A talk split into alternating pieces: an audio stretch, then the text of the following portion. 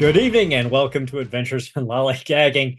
It's Tuesday. I'm Aaron, and Stephen has graciously been forced out of the Game Master's seat so I can jump into it for two to three weeks to uh, to showcase uh, a, a, game that is uh, being kickstarted right now by a friend of ours, uh, Pete Lattimore. He is the uh, founder and Twitch director of Garblag Games.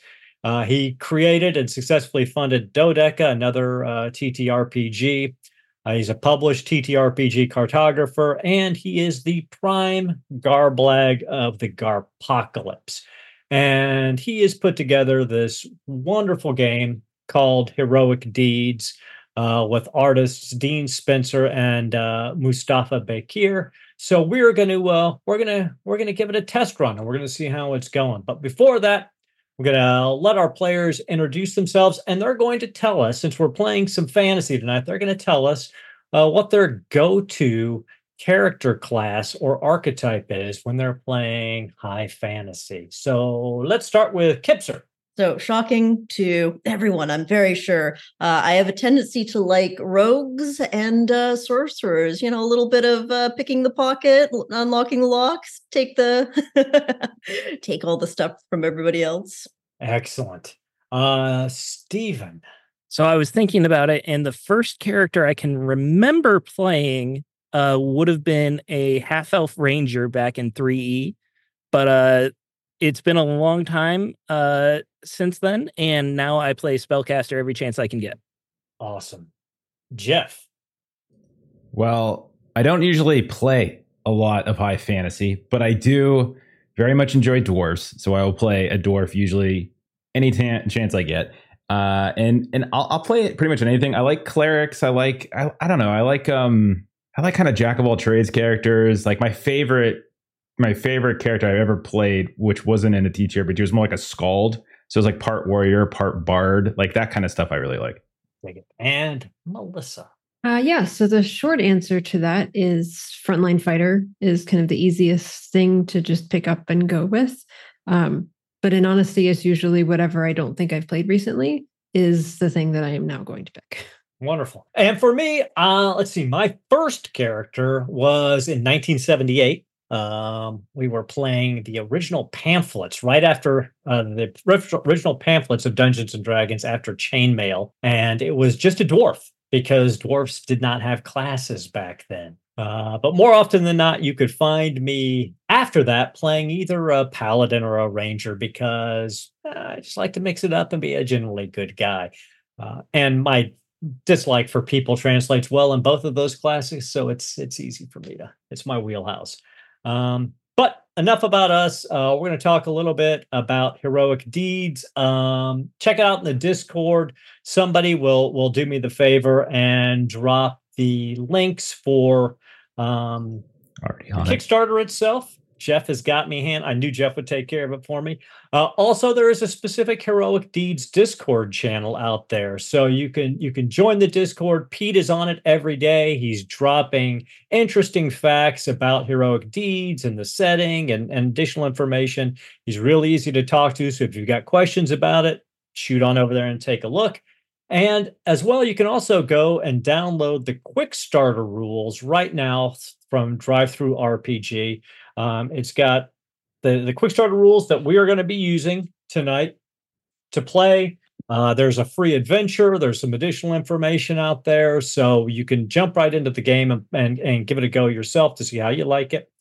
Uh, and if you don't get enough here on the Lollygaggers and you want to check out some more actual plays of it, go check out Garblag Games, their YouTube channel. Uh, Pete has been running his own crew through the Red Hand of Doom, which I've mentioned every week for the last couple of months. Um, and you can see it there. Uh, we're only going to play a few weeks. So you're not going to see our, these characters really level up. But if you want to see how the deed mechanic works and leveling up works, go check out those videos on Garblag Games, and you'll see those characters really start to progress um, before he kills them off, uh, which has not happened yet. So they've been pretty lucky. Um, so I think that's all the boilerplate information out of the way. So let's talk a little bit about heroic deeds. So so what is heroic deeds? I'm going to let Pete's words speak for themselves here because I think he sums it up better than anybody else could. Heroic Deeds is a goal based heroic fantasy role playing game with an old school aesthetic but modern mechanics. It's about exploring an unknown land, locating strange and dangerous ruins, and delving into dungeons. Along the way, players form their legends and take on adventures to complete deeds. And as their deeds grow, the heroes gain more abilities and influence. And slowly they start to explore the edge of civilization and uncover lost treasures. They are guided, refereed, and challenged by their game master, whose role it is to be an arbiter of the world. And the players decide what they want to do. The rules and dice dictate what is possible, and the game master informs of the outcomes and the consequences. It's also their jobs to represent the rest of the world around them. So, all of us who have been playing TTRPGs for a long time get that. That's what my job is going to be. It's not going to be just to kill Steven. That's just one of my goals. Um, goal based. Uh, I think that's a it's a very important concept for this game. Um, the major difference you're going to find between heroic deeds and some other uh, well-known fantasy role-playing games is that in other games, characters often gain experience points, which they then convert into boosts for their attributes or skills, or they level up and they get set benefits. Um, in heroic deeds, that's it's right in the name, deeds. Every archetype has specific deeds, and you fill in your deeds as you go along. And once you've completed a specific deed, you get a specific boon, talent, attribute bonus for that. But in that way, you can sort of drive your character the direction you want it to go. It's it's not cookie cutter. And once you've completed three deeds, you level up to the next level. And then you've got additional sets of deeds that you can pull upon. So the original deeds you had plus the deeds from the second level open up to you so you can really nuance your character in a direction that that you want them to be represented in. Now, heroic deeds um, the system itself is eh, the, the mechanics are very system agnostic. You could pull this out, you could drop it into Faerun, you could drop it into the Flanaess, you could drop it into the old world, you could drop it into Melniboné or or Lankhmar, wherever you want. However, Pete has developed a very interesting setting um, called the world the world mount um, or Undrun, and it's a it's a it's a giant celestial mountain of sorts with plains along each level. Um, so you'll see throughout the game descriptions, there'll be references to the world mountain. And at the actual final Kickstarter version, there'll be an entire chapter on it. So if you want to flesh out the world mountain and really dive into it, you'll have that opportunity. Now, we talked a little bit about your legend, and that is how we create characters in this game. You create your legend through a series of rolls or choices that you make. And that's what we're going to start with tonight. We're going to start with character creation. Now, um, as I said, you can roll or choose. We are going to roll um, for our legend. And then when we get to archetype, we're going to allow our characters to choose, or our players to choose their characters' archetypes and then we will finish off the legend. And time permitting, we'll jump into some action tonight. Uh, before we get into the rolls, though, I want to give you a little bit of information about what you're going to be listening for. So, in the game, you have six attributes. Two of them are natural attributes. In other words, they're they're what you were born with. There's guile, um, which is your natural cunning, your natural perception and awareness. And there's vigor, which is the measure of your athleticism, robustness, your physicality. Uh, and those are those are your natural attributes. Then you have supernatural attributes, and those are occult and psyche. Occult is uh, it's your ability to sense and understand and control external supernatural sources. So the magic around you. And then psyche is your inner strength, your force of will, and your personal confidence. And then the last set of attributes are professional attributes, and those are education and training. And so education is is what you learned. It's your book learning, academic understanding of the world. So it's what you when you sat in school, you figured some shit out. That's education. And then training is is just what you think. It's what you you've trained yourself to be. Um, so those are your six attributes. Under each attribute, there are three skills that are associated with it. Uh, and so what happens is as we start filling out and rolling our characters up, each each sentence of your legend, and you'll see what I'm talking about here in a second, will um, give you a descriptor uh, that you can role play to, and it will give you a, a bonus to your uh, to your attribute and to a skill. All of your attributes start at a base two. No attribute can go above five. All of your skills start at zero, and no skill can go above five. So the first step in your legend is you were born. Uh, so it's it's got a similar feel to some life paths. So the sentence starts, "I was born," and then you roll a d12. So we're going to start with Stephen. Stephen is going to roll a d12 for me and tell me what he gets. All right. Uh, seven. Seven. So I was born among the clouds. You were a native to the sky islands of Yaneth or some other celestial kingdom? Or do you trade with the stalactite dwelling hawkfolk? So you were born to the clouds. So between now and next Tuesday, you'll tell us where how that fits into your character. You were born to the clouds. What way does that matter? So you get Hawk a plus. Sound pretty cool. So it could be you could be you could be a trader. You could you could uh, your family could have chartered an airship and been traders with hawk folks.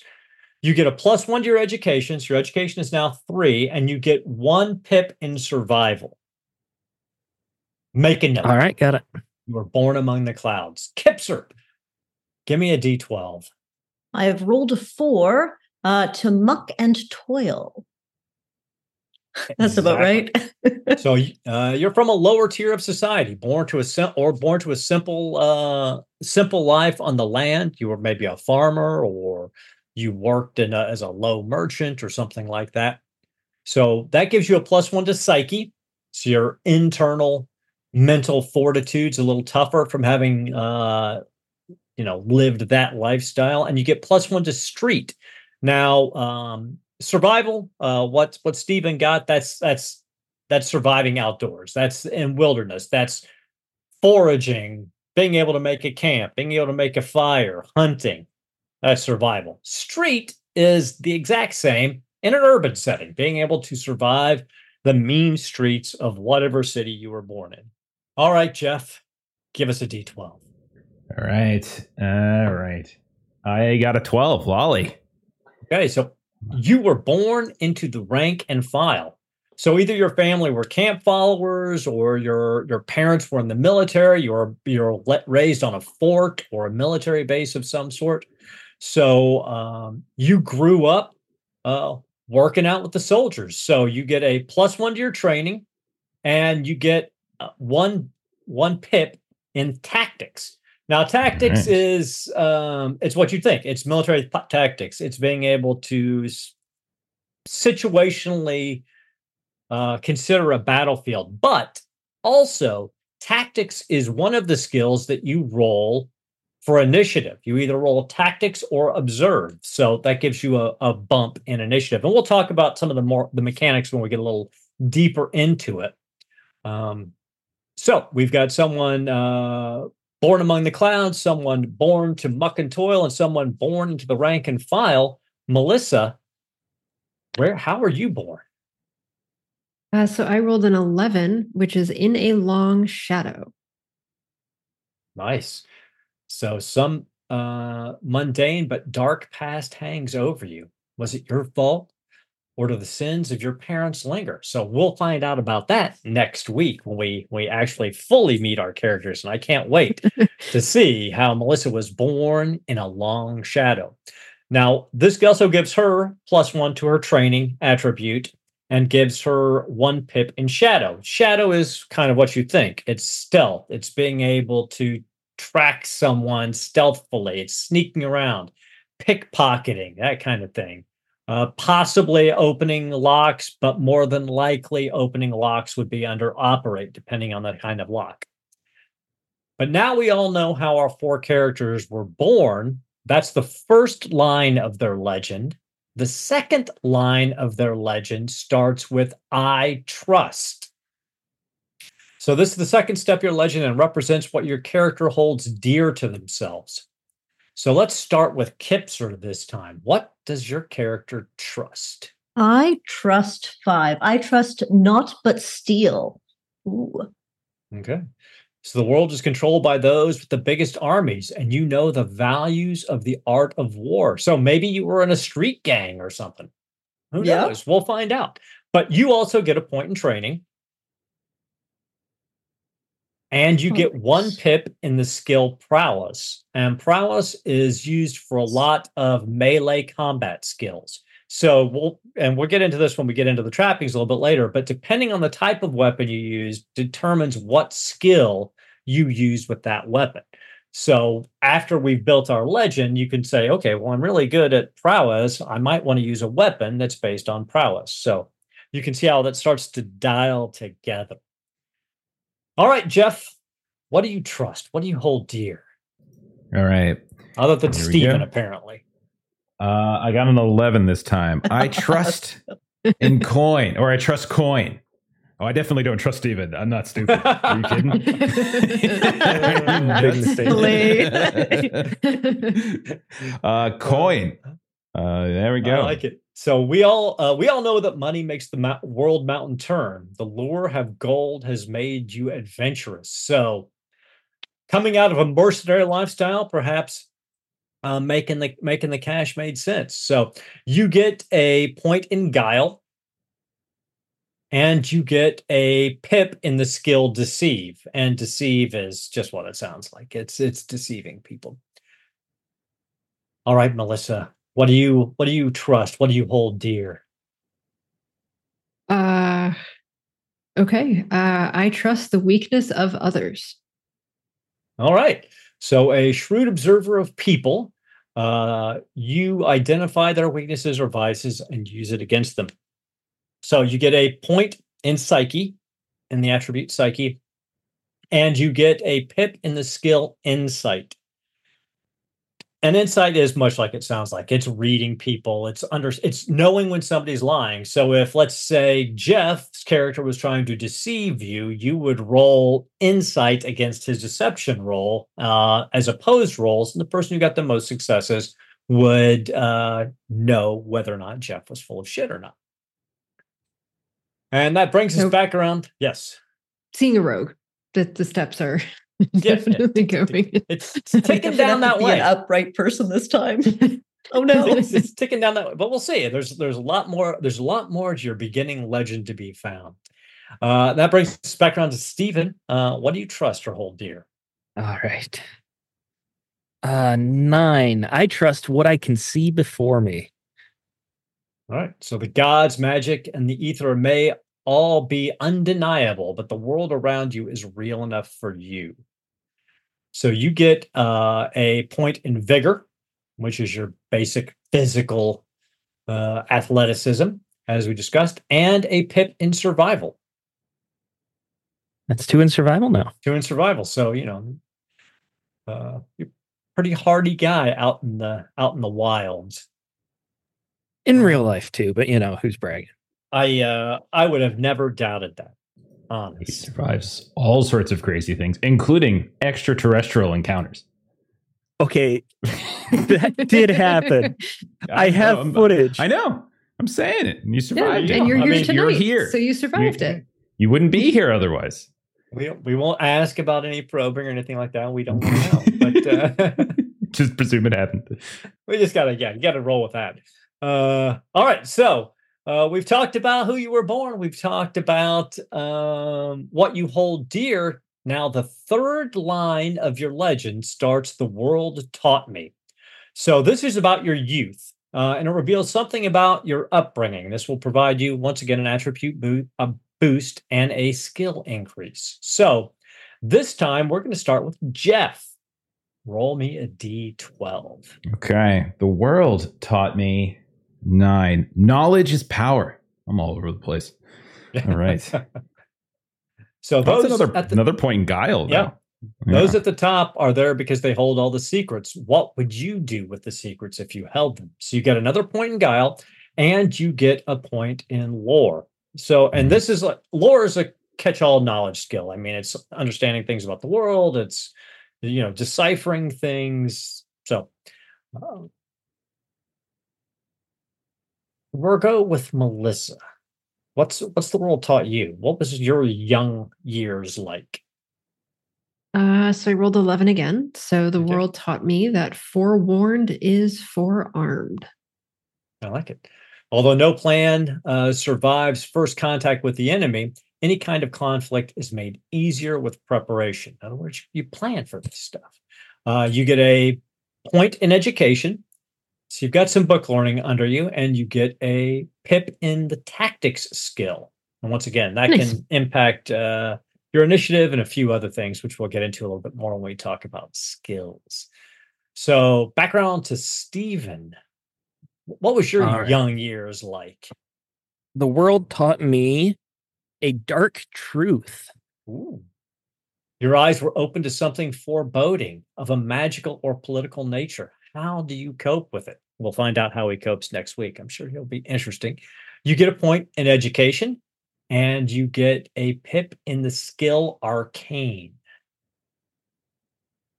And Kipser, what was your young years like? What did Ooh, the world 10. teach you? Um, the world taught me action must be taken. I am a frontline fighter for sure. Sometimes talk is not enough. Endless circles of debate paralyzing whole societies. It is better to act. So we'll hear we'll hear about how characters Kipser's young character acted in their youth. This gives you a point in training uh, and a point uh, a a pip in might, which is like your strength based skills and obviously used for like heavier weapons and things like that.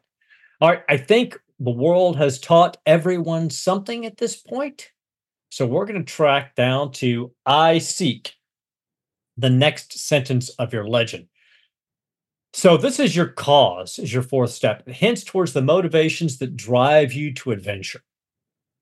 So Melissa, we are going to start with you and see what you seek. Um, I seek fame and fortune. You seek fame and fortune. Who doesn't want to become a world-renowned adventurer with their own private castle? I mean, it I mean, does sound pretty doesn't?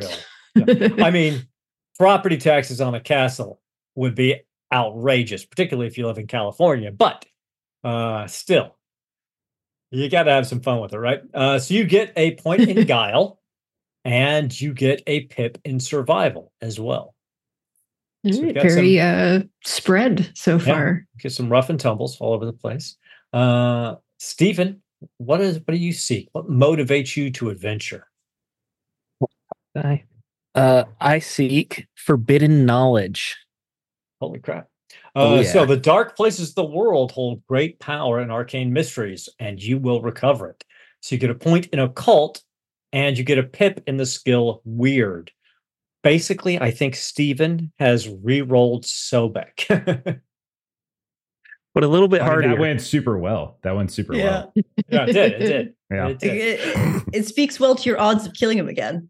It does. It Mm. really does. It helps me out a little bit. Yeah. Uh, uh, Jeff for the future overlay, just Sobek Jr. You know, that's all we need. Sobek Jr. Done. I got it. Uh, Kipser, what do you seek? What compels you to adventure? I seek ultimate power. Well, all right. Uh, the truth is that ultimate power resides in the arcane ways of the dwarves of the Age of Formation.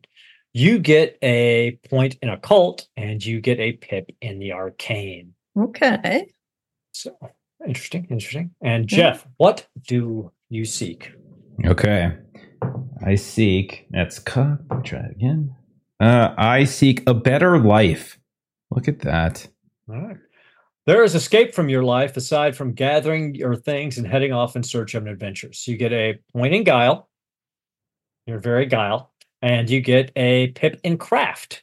I've maxed out Guile. In fact, I'm at five. Can't go any higher. right. There you go. So wow. you are uh, the master of guile.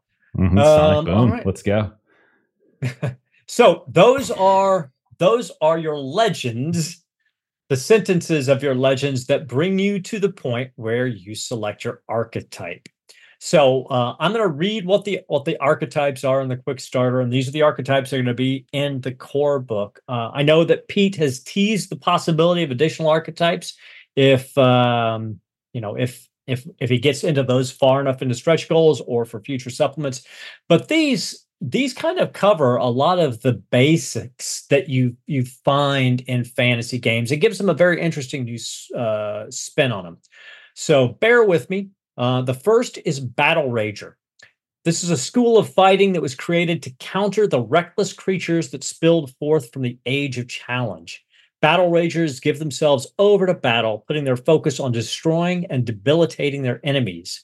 Might is key to their survival as they expend wounds and rely on dealing damage. Psyche is also important as they need to convince their opponents of their complete lack of fear of death.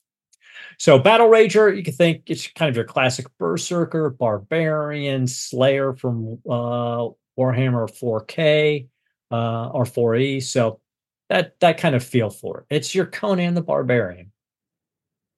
Next, we have the Dark Delver, a skilled dungeoneer and rugged survivalist that finds powerful relics in the depths of, I'm going to butcher this, uh, Barg-Dumaraz, which is part of the old world. But imagine any great uh, dwarven undercity. The Dark Delver is competent and stealthy in combat and an expert in disabling traps and evading enemies. Guile is important for a Dark Delver, as a lot of their abilities are around sneaking and awareness. Likewise, training is valuable as they rely on mechanical expertise to overcome traps. Third is the Light Bearer a warrior and adventurer that is a living concentration of divine energies that permeate the layers of the world mountain. They are chosen by their gods to lead the battle against the darkness. Might is important for a light uh, for a light bearer, as they must take up arms against foul creatures. Psyche is even more so, as nothing defends a light bearer more than their resolve and faith. So you know uh, you've got Dark Delver is is obviously very similar to to a rogues or uh, artificers uh, artificers for to a certain degree. Light Bearer definitely has that feel of paladin or a cleric or uh, you know a Templar or something along those lines. Uh, next is the Oath Sworn. This is a warrior of ultimate skill and dedication who has chosen a path of martial perfection Emboldened by their physical prowess, these fighters often lead groups of adventurers on their perilous quests into dark dungeons. Prowess is the focus of the Oath Sworn as it governs most martial weapons. Might is also fundamental, ensuring they are vital and able enough to perform feats of physical strength. So, this is your classic fighter, um, you know, a professional mercenary Next up, we have the Rune Wielder, a magic user that learned of the ancient runic arts and harnesses great power through arcane spells. Their path required them to understand the deeper and sometimes darker secrets of the world mountain. Occult is key to a rune wielder as it is a doorway to arcane and the source of their powers. Due to their exploration of myths and enigmas, their education is also important to their abilities. And then last, we have the Wind Walker somehow infested with a piece of the verdance. Uh, if, if you're thinking uh, Dungeons and Dragons parlance, something similar to maybe the Feywild, um, these wanderers uh, know the ways and forms of nature. So completely do they know them that they have access to powerful adaptations, which allows them to shift their shapes. Might is important to a windwalker as they literally change and twist their body forms every day. Education is also key, uh, developing as they learn the truths of the verdance within them. So this is interesting. They're kind of a, a kind of a druid feel to them. Uh, there's also a bit of the spore druid in there as an idea, um, and obviously as a, a shapeshifter. So those are those are the archetypes that are included in the quick starter. Um, and before we get into choices on that, I want to talk a little bit about ancestries. Now, ancestries uh, in in heroic deeds at this time have no mechanical benefit to them whatsoever, and that was in part uh, to make sure that you picked an ancestry that you wanted to role play that you know you felt interested in in in role playing so you didn't feel like you had to pick one for a mechanical requirement because it gave you certain boosts to your attributes or gave you a certain skill. Um, pete has toyed with the idea and, and may you may find in the final version that he does add a little bit to an, the ancestries but it would mainly be a boost to a specific defense. And we'll talk a little bit more about defenses when, when we get a little deeper into the rules themselves. But currently the ancestries are dwarfs humans jotunn which are like they have the blood of giants in them. They're like half giants. Uh Drakon, which are similar to humanoid dragons in appearance. Um, you have gnomes, elves, uh, and minotaur, which are all very much like you would you would think of them in, in their classic fantasy tropes. Saurians are, are very typical of your lizard people, or perhaps uh, di- uh, anthropomorphic dinosaur of some sort. Then you have goblins, hobgoblins, orcs, and kobolds, which are which are your or, you know your your races uh, that are from you know generally from like the underdark or from the wilds, not as civilized, but here you know they are all of these races interact fully within society without any stigma. So there's none of that going to be attached, at least not to the, any games that I'm running. So basically, you can pick whatever ancestry you want to pick uh, to reflect what you want to role play. You don't have to pick it now because it may you know maybe you may change based on what your uh, what you end up picking for your archetype.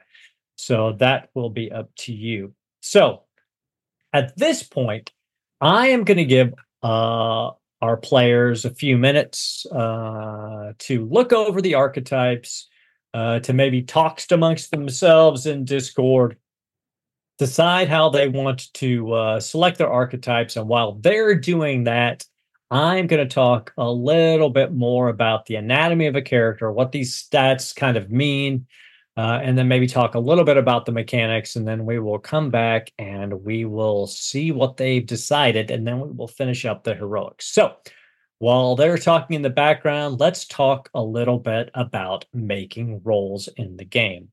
This is a D12 game. You don't need any other dice, just a handful of D12s. Um, generally speaking, I, I can't imagine you would need more than seven or eight D12s. Um, probably not that many, definitely not that many as you begin, but I am going to explain why. So, in this game, you roll a number of dice equal to your attribute. So, let's say Jeff's got a guile of five. So, his minimum pool is 5d12, and he's rolling a, gu- a guile test. Now, when you roll that, you're rolling against a skill. Now, to succeed, and most rolls only need one success, but to succeed, you need to get an 11 or a 12 if you have no training in the skill you're rolling at. That's where skills come into play. So, for each point you have in a skill, it reduces the target number of what you need to roll in that d12. So, let's say you had three in shadow. And let's say, so that would take you from an 11 to a 10 to a 9 to an 8. So then all you would have to do is roll an 8 or higher to succeed with that stat check. And that can be modified based on uh, you could get bonus dice from gear uh, or from certain circumstances. Like if you're firing an arrow from an elevated position at somebody who's prone on the ground, I might get you might get bonus dice. You can also lose dice. You know, let's say that you need, you know, you're in total darkness and you're trying to fire fire an arrow in total darkness. Well, I might subtract dice from that. Uh, generally speaking, like I said, you only need one success to to to succeed in a check. Uh, there may be circumstances where the difficulty increases. Let's say you're trying to jump a 15 foot gap in a pouring rain, uh, and uh, and you're running for your life because you're there's a pack of ghouls behind you. I might say, well, you need two successes to successfully make that make that jump. Um, and then you would roll that. Uh, the other areas where you might need multiple successes is when you get into combat, and we'll talk a little bit more about that uh, when we get there. But that's usually if if that's if you're making more than one attack in a turn. But we'll we'll get there. Um, in addition, when you're rolling your dice, let's say you do need two successes and you get one success, there is a mechanic called success at a cost. So if you roll one fewer successes than you need, you can spend a point of vitality, which is um, a currency and a measure of your of your well-being to make that a success. And then the last thing about rolling that we're going to talk about real quick is the hero die. So in your pool of dice, you're always going to have one d12 that is a different color or that you've identified as the hero die. And you're going to roll that every time you roll your dice. Now, what is important about the hero die is let's say your target number is a 10 and you roll 110 and you're rolling three sets of dice. You roll 110 and you roll a five and then you roll a five on your hero die.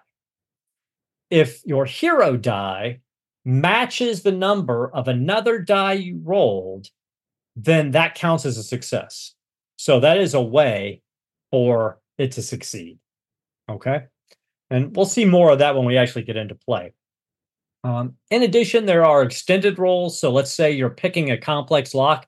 I might tell you that you need uh, to get four successes, you know, uh, on that. Not not in one roll, but four uh, iterative successes. So four rolls, one success each time over like a combat turn, which is six seconds. So if you're trying to pick a lock while everybody else is fighting around you, I might say, well, it's going to take you four successes in 24 seconds to do it. So that would be an extended roll. And we already talked a little bit about opposed rolls. That would be like insight versus deception. Uh, we roll all of, all of our dice. Whoever gets the most number of successes succeeds at the check. And then one last mechanic I want to talk about really quick is the luck mechanic. So this is the meta currency in the game. Uh, and we you have a number of luck points equal to the number of players plus one. So when we're playing, there's going to be five luck points, and I've got I've got five little cool fantasy poker chips.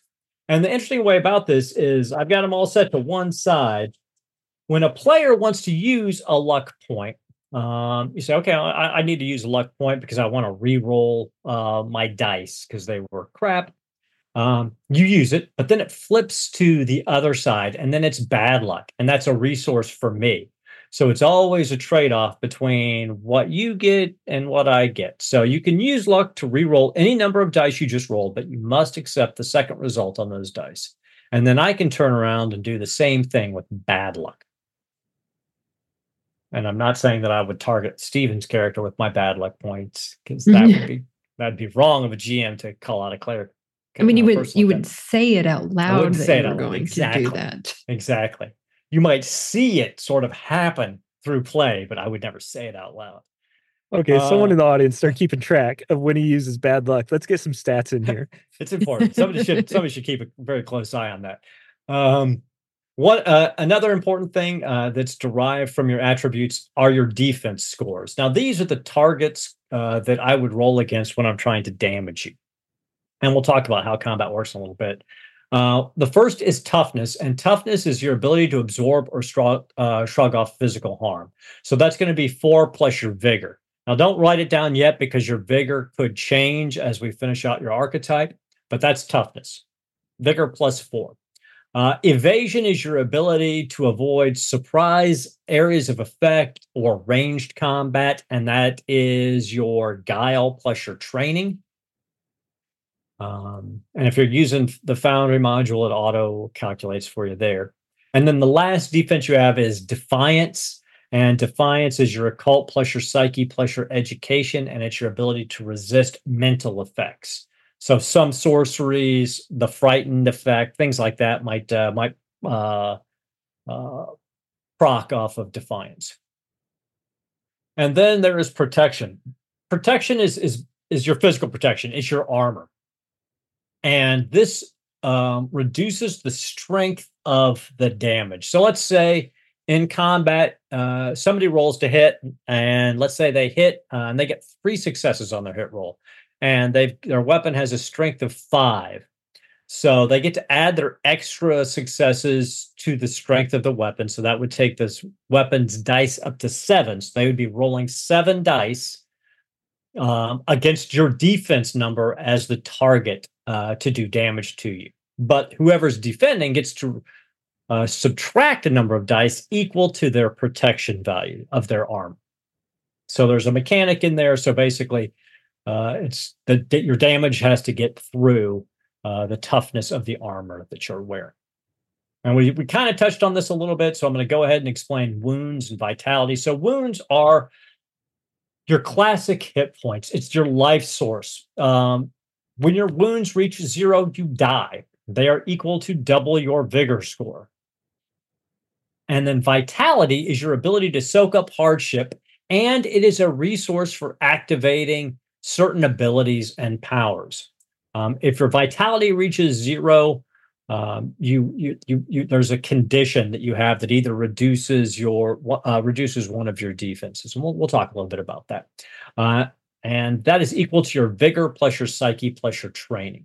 So think of vitality as as you know it's it's pseudo hit points, but it's also a a, a resource that you use to uh, fuel some of your abilities.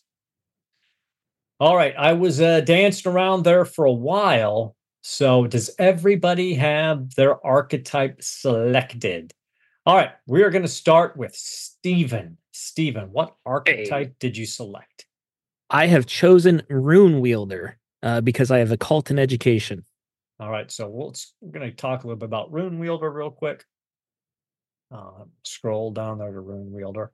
Now we're going to go ahead and we're going to finish out your your archetype and select your abilities, and then we'll we'll move on. So uh, we've talked a little bit about uh, what Rune Wielders are. You know, your classic wizards, sages, warlocks, witches, etc.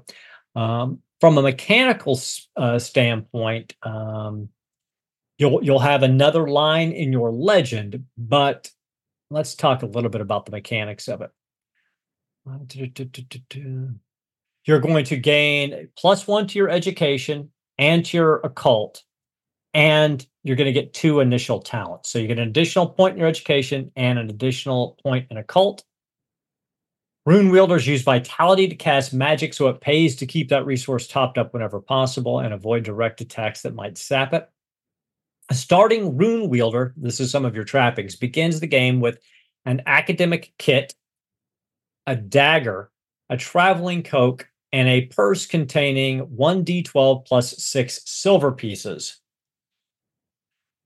which you can roll whenever you want. They also begin with a spell book and scrolls, and that that is is reflects their talents, which we're going to talk about in a minute.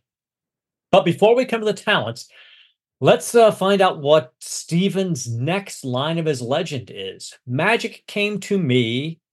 Give me a d12. All right, magic came to me in a strange discovery. Delving into the ancient ruins beneath Arlorn, you discovered a he- hidden trove, an arcane codex inscribed in stone. Or, I mean, that's a suggestion. Whatever it is, you'll tell us about next week. And that gives you a point in lore. Or he discovered something in the sky communicating with him, Endor coming down to steal his boat. Could be. Could be. Just brainstorming. We'll find. We'll find. We'll, we'll hear all about his legend next week. So the Rune Wielder gets two starting talents. One is Arcane Secrets. So you're able to cast arcane magic. You'll select four spells, and these are inscribed within your spell book uh, that you can read from in order to cast spells. When you use the cast spell action, the spell becomes more powerful the more actions you use to cast it. Uh, arcane magic takes a great toll both on body and mind. Unless otherwise stated, whenever you cast a spell, you must consume a runic item, like a scroll, um, or spend vi- or spend the vitality as listed under the spell description. There are four types of spells that the rune wielders gain access to: bindings, charms, invocations, and wards. And we'll take a look at those in just a second. The second talent you get is scribe scrolls. And this is uh, a downtime activity. It costs 10 silver pieces. Uh, you can imbue scrolls with spells from your spell book or another scroll. Scribing the, scribing the scroll turns it into a runic item. When you use this activity, you create five plus level scrolls and must detail which spells you have used.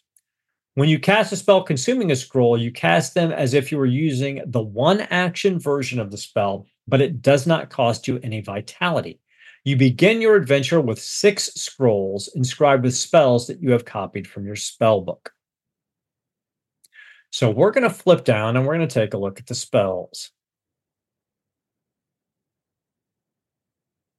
When my PDF catches up with me.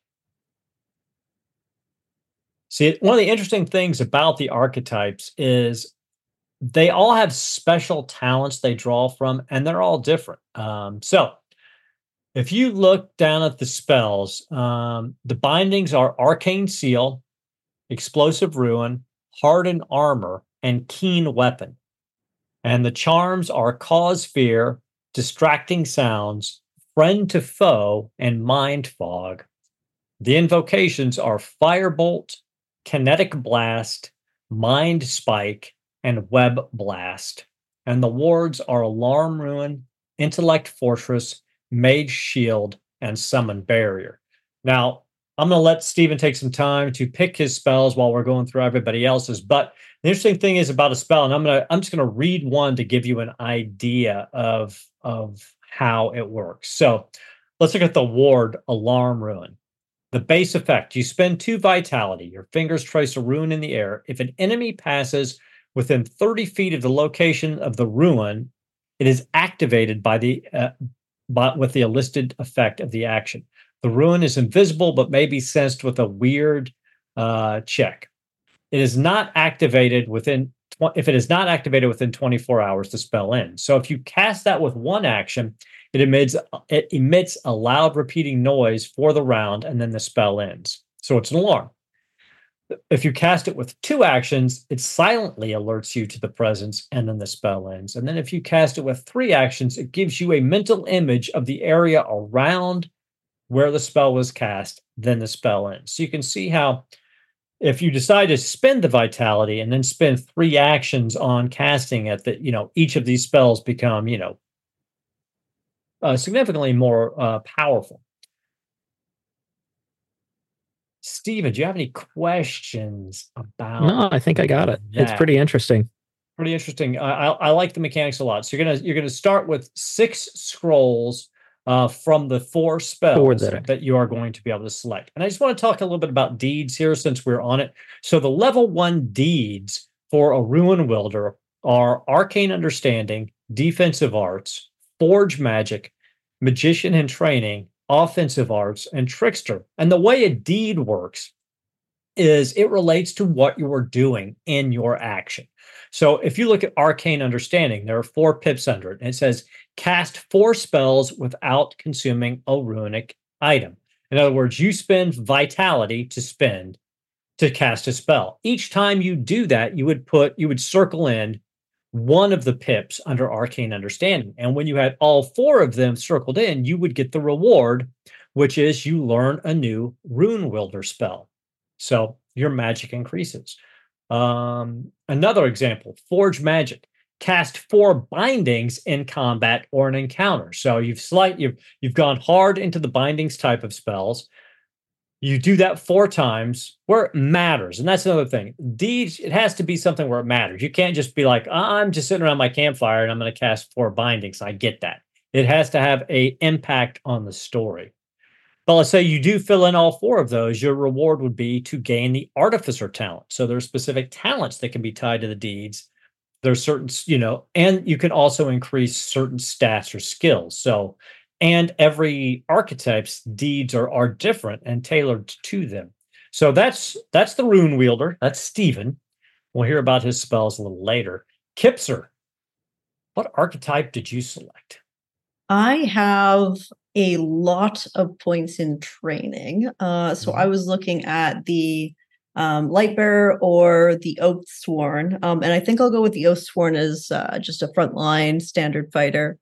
I do have a bit in Occult, which is tempting with the Lightbearer, but I'm going to do Oath Sworn. Yeah. Okay. Oath Sworn. Um, when creating your legend as an exceptional warrior, your fifth step details your solemn pledge. which we will roll in a second. In addition to the benefits from the table, you gain plus one to your vigor and to training. And you get three initial talents, which we're going to talk about in a second.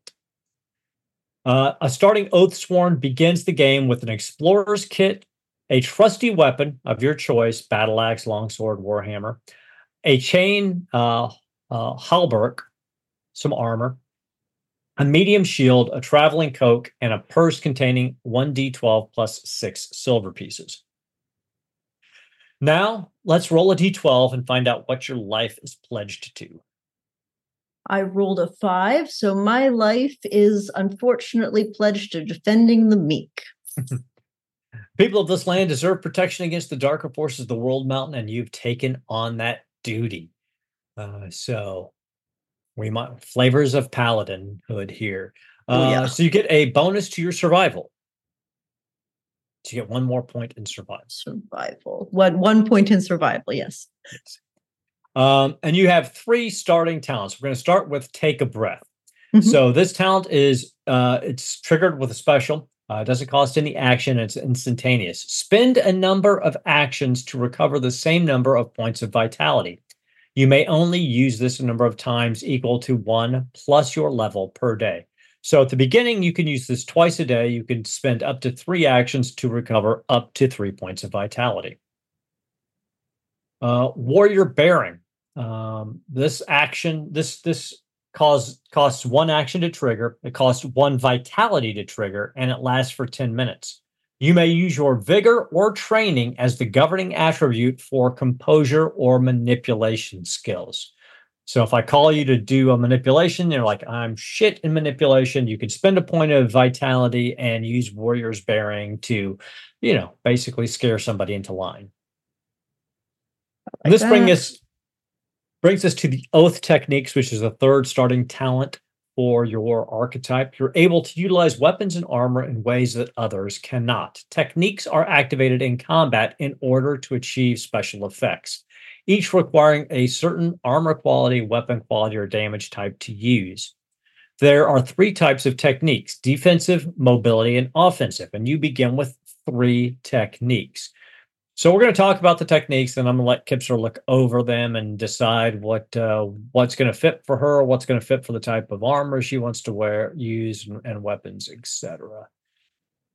So let's get down to techniques. The techniques are uh, absorbing turn, which is defensive, acrobatic vault, which is mobility, brace for impact, which is mobility, bravo feint, which is mobility, duck and cover, which is defensive, duelist wits, which is defensive, hammer smash, which, as one would expect, is offensive, uh, ham- uh, hampering trip, which is mobility, penetrating lunge, lunge is offensive, shield barge, which is offensive, sword and board, which is defensive, tar- uh, targeteer shift, which is mobility, trick shot, which is offensive, tuck and roll, which is defensive, wild sweep, which is offensive. And each one of these types has a, a, requirement to it. So, like um, absor- uh, absorbing turn requires that you're wearing layer- layered armor. Um, duelist wits requires that you're using a weapon that has parry. Um, targeteer shift requires you're using a ranged weapon that uh, has the load quality to it. So I'll give you some time to take a look at this. And I'm not tying any of the players down hard to anything they pick tonight. Um, you know, we'll have a week if if people want to shift up some things, even if we get into mucking around a little bit tonight. If you if you decide you really want to change something up between now and next Tuesday, I uh I won't say no, even to Steven. Ooh, dangerous words. Jeff, what archetype did you pick? Uh, I am going with Dark Delver as that's what fate suggests I should do. As Guile in in uh, what's it called training tend to be its thing, and that's Yeah. I have. I'm not sure if you guys have heard. I have a lot of Guile. He is of full of guile. Yep. I Uh, think you'd I'm be go- more subtle about Dark it. Devil. Yeah, I'm I sorry. like what? I couldn't hear you over the sonic boom. What was that, Steven? Was it- What's the matter, Kipser? Just laughing. Uh, Uh, but yeah, Dark Delver. anything. That's what I'm going with. I'm I'm gonna be Mr. Rogue. I like it. So, when creating your legend as a skilled adventurer, your fifth step details your need to delve, which we're going to get to in a minute. Uh, in addition to the benefits from the table, you gain plus one to your guile, which you can't, so you can put it anywhere Right. else you want, and a plus one to your training. Now, I have a question on that. I think if I recall, I can only put it in vigor because of the paired attributing thing. I think if I think so, I can only I think it, Mhm. I can actually only put it in vigor. So, which is Yep. fine because that's where I would have wanted to put it anyway. Yep, yep. Good, good catch, and thank you for uh, for catching that. Um, what was it? oh uh, plus one to training and 3 initial talents, which we're going to talk about here in a second. Um, you're starting as a starting dark delver. You begin with a thieves kit, a Mhm. leather jerkin, which is type of armor, a short sword, a dagger, a traveling cloak, and a purse containing one d12 plus six silver pieces. You may also select a light crossbow with 10 bolts or six throwing knives. Well, it should come as no surprise. I rolled uh, max silver pieces. By the way, I'm just very proud of myself for that. Got a little lolly, my D12 for that. There Okay. you go. Um, so, what do you delve in search of? Give me a d12. Okay, here we go. I delve in search of. Uh, I delve in search of lost dwarven cities. Nice. Uh, there's nine. history lost to you uh, in the wider world. The secrets of the age of challenge are lost, but not for long.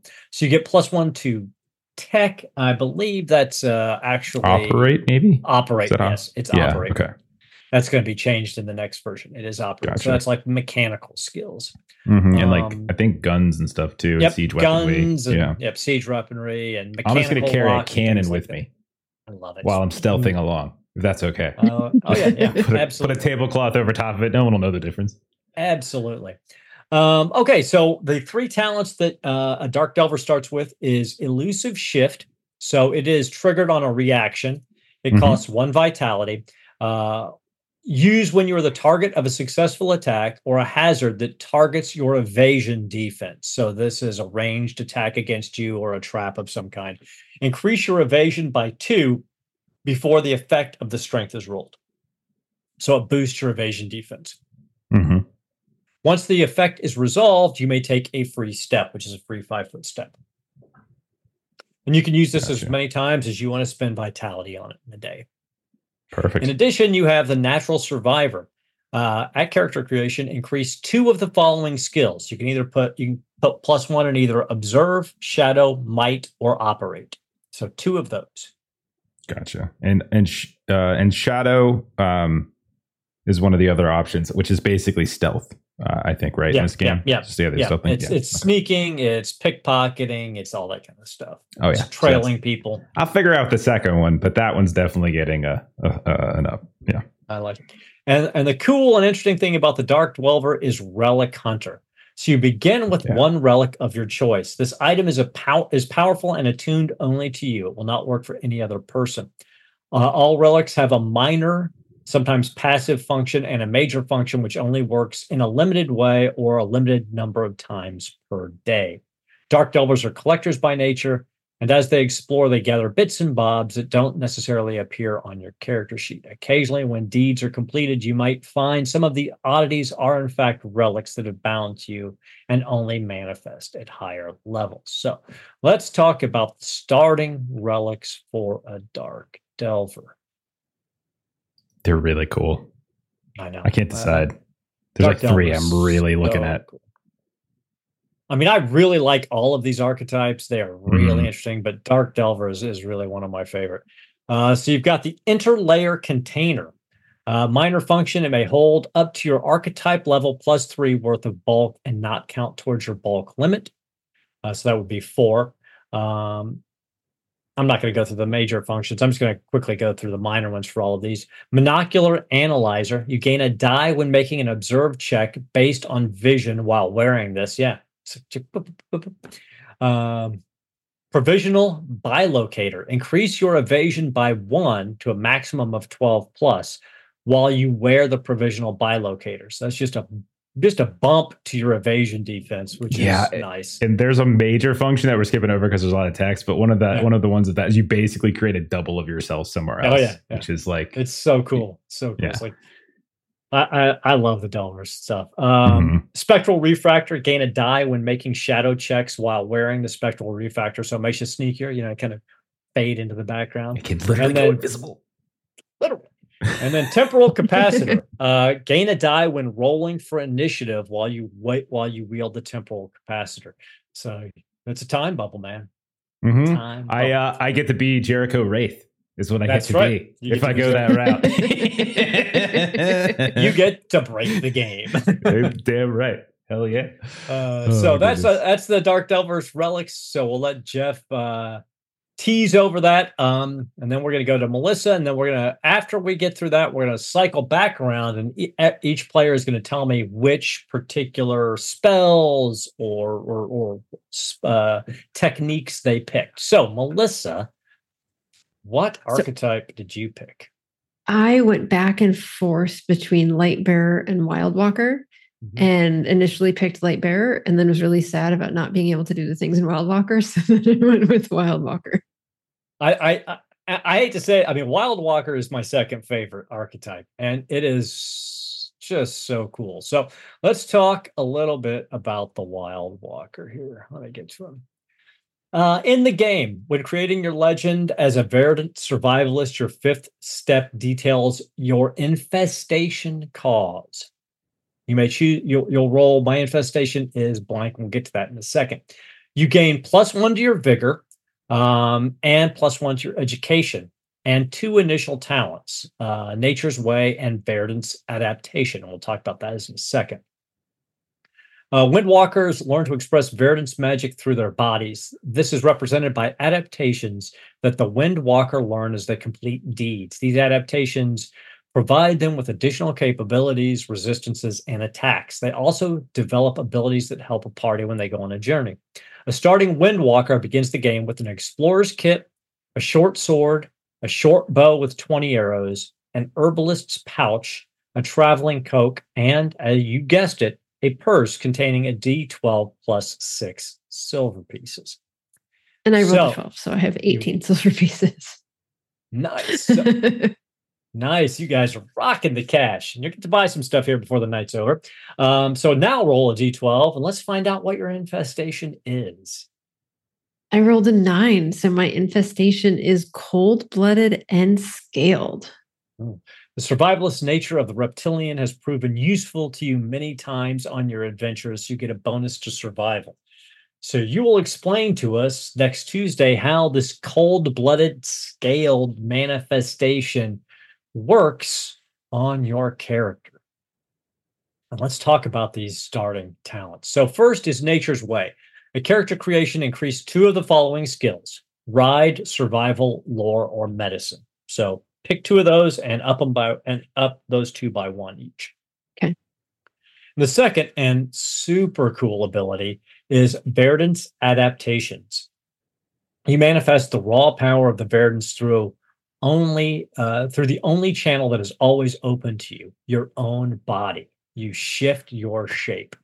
So the trigger, it takes three actions to trigger it. So, you know, it's basically one combat round to trigger it, uh, or right before a combat round. It now interesting about this is it costs you one wound. So the the shape shifting causes you to take a wound of damage. So you're almost always below maximum health. Um, and but the good thing is if once you select an adaptation, it's it's with you for 24 hours unless you choose to change it. So you can manifest the elements of the verdants that change your physical form through the activation of adaptations. Once an adapt once you activate an adaptation, it lasts for a day and, or until you manifest a new one. Each adaptation provides three basic benefits while active. It increases one of your defenses by one. You gain a die when rolling on a particular phase of your journey. We'll get there in a second. And finally, it provides an action that you may use. You get to choose two adaptations at character creation. And obviously, you can only have one adaptation manifested at a time. So let's get down to adaptations. First adaptation is Chitin. uh, or chitin, I guess that would actually be more accurately pronounced. Uh, the features um, your defense is toughness, so it will give you a boost to toughness. Um, during the journey phase of an adventure, it will give you a bonus die to encounter, and it gives you the action of Carapace. And I'm not going to read all the actions, but I'll let you look at those as we go through. I'm just going to go through the names and the defense and journey and, and action name. Uh, the second name is Feather. So you get feathers, you know, adapt feathers. Your defense uh, evasion improves. Uh, your journey phase, your during navigation phase, you get a plus one die. So if you were the navigator, uh, you get a bonus die for that. And the action is Predator, which sounds cool. I won't spoil it for people. If you select it, you'll tell us all about it. The third, uh, the third adaptation is Hive. So your defense that improves is evasion, again, navigation during journey, and your action is Hornets. Uh, this is this reminds me of the old Marvel villain Swarm. I just got that idea. Or uh, Heart had a, a B uh, class, mm-hmm. uh, mm-hmm. apiary, or I. Yeah. Um, yeah. The fourth one is Horn. Uh, so the defense bonus is evasion. The journey, so like in a hardship phase, if you were like walking through a bog of a swamp or something, and you and I told you to roll hardship, you'd get a bonus die for that. Uh, the action is headbutt. So seems self-explanatory, but we'll see. Your next name is scale. So the defense that improves is toughness. The journey phase is also hardship, um, and the action is slither. This one seems like it fits what I it's, rolled for the. It does seem like it fits, but you don't have to pick yeah. it. You can pick any two adaptations you want. Sure. The next one is Spore, helps with evasion defense, navigation, and the action is Cloud. Uh, anybody who plays Baldur's Gate 3, it made me, immediately made me think of uh, the Spore Druids. But uh, uh, the next one is Thorn. Uh, it improves your toughness defense, hardness, uh, hardship phase of your journey, and the action is Bristle. And then the last one is Vine, and it improves your toughness defense, helps you with your encounter phase of journeying, and the action is Creeper. So you'll get to pick two of those. And in a minute, we'll come back and you'll tell us what those two are. So, Steven, have you picked your spells? I have. I chose one from each category.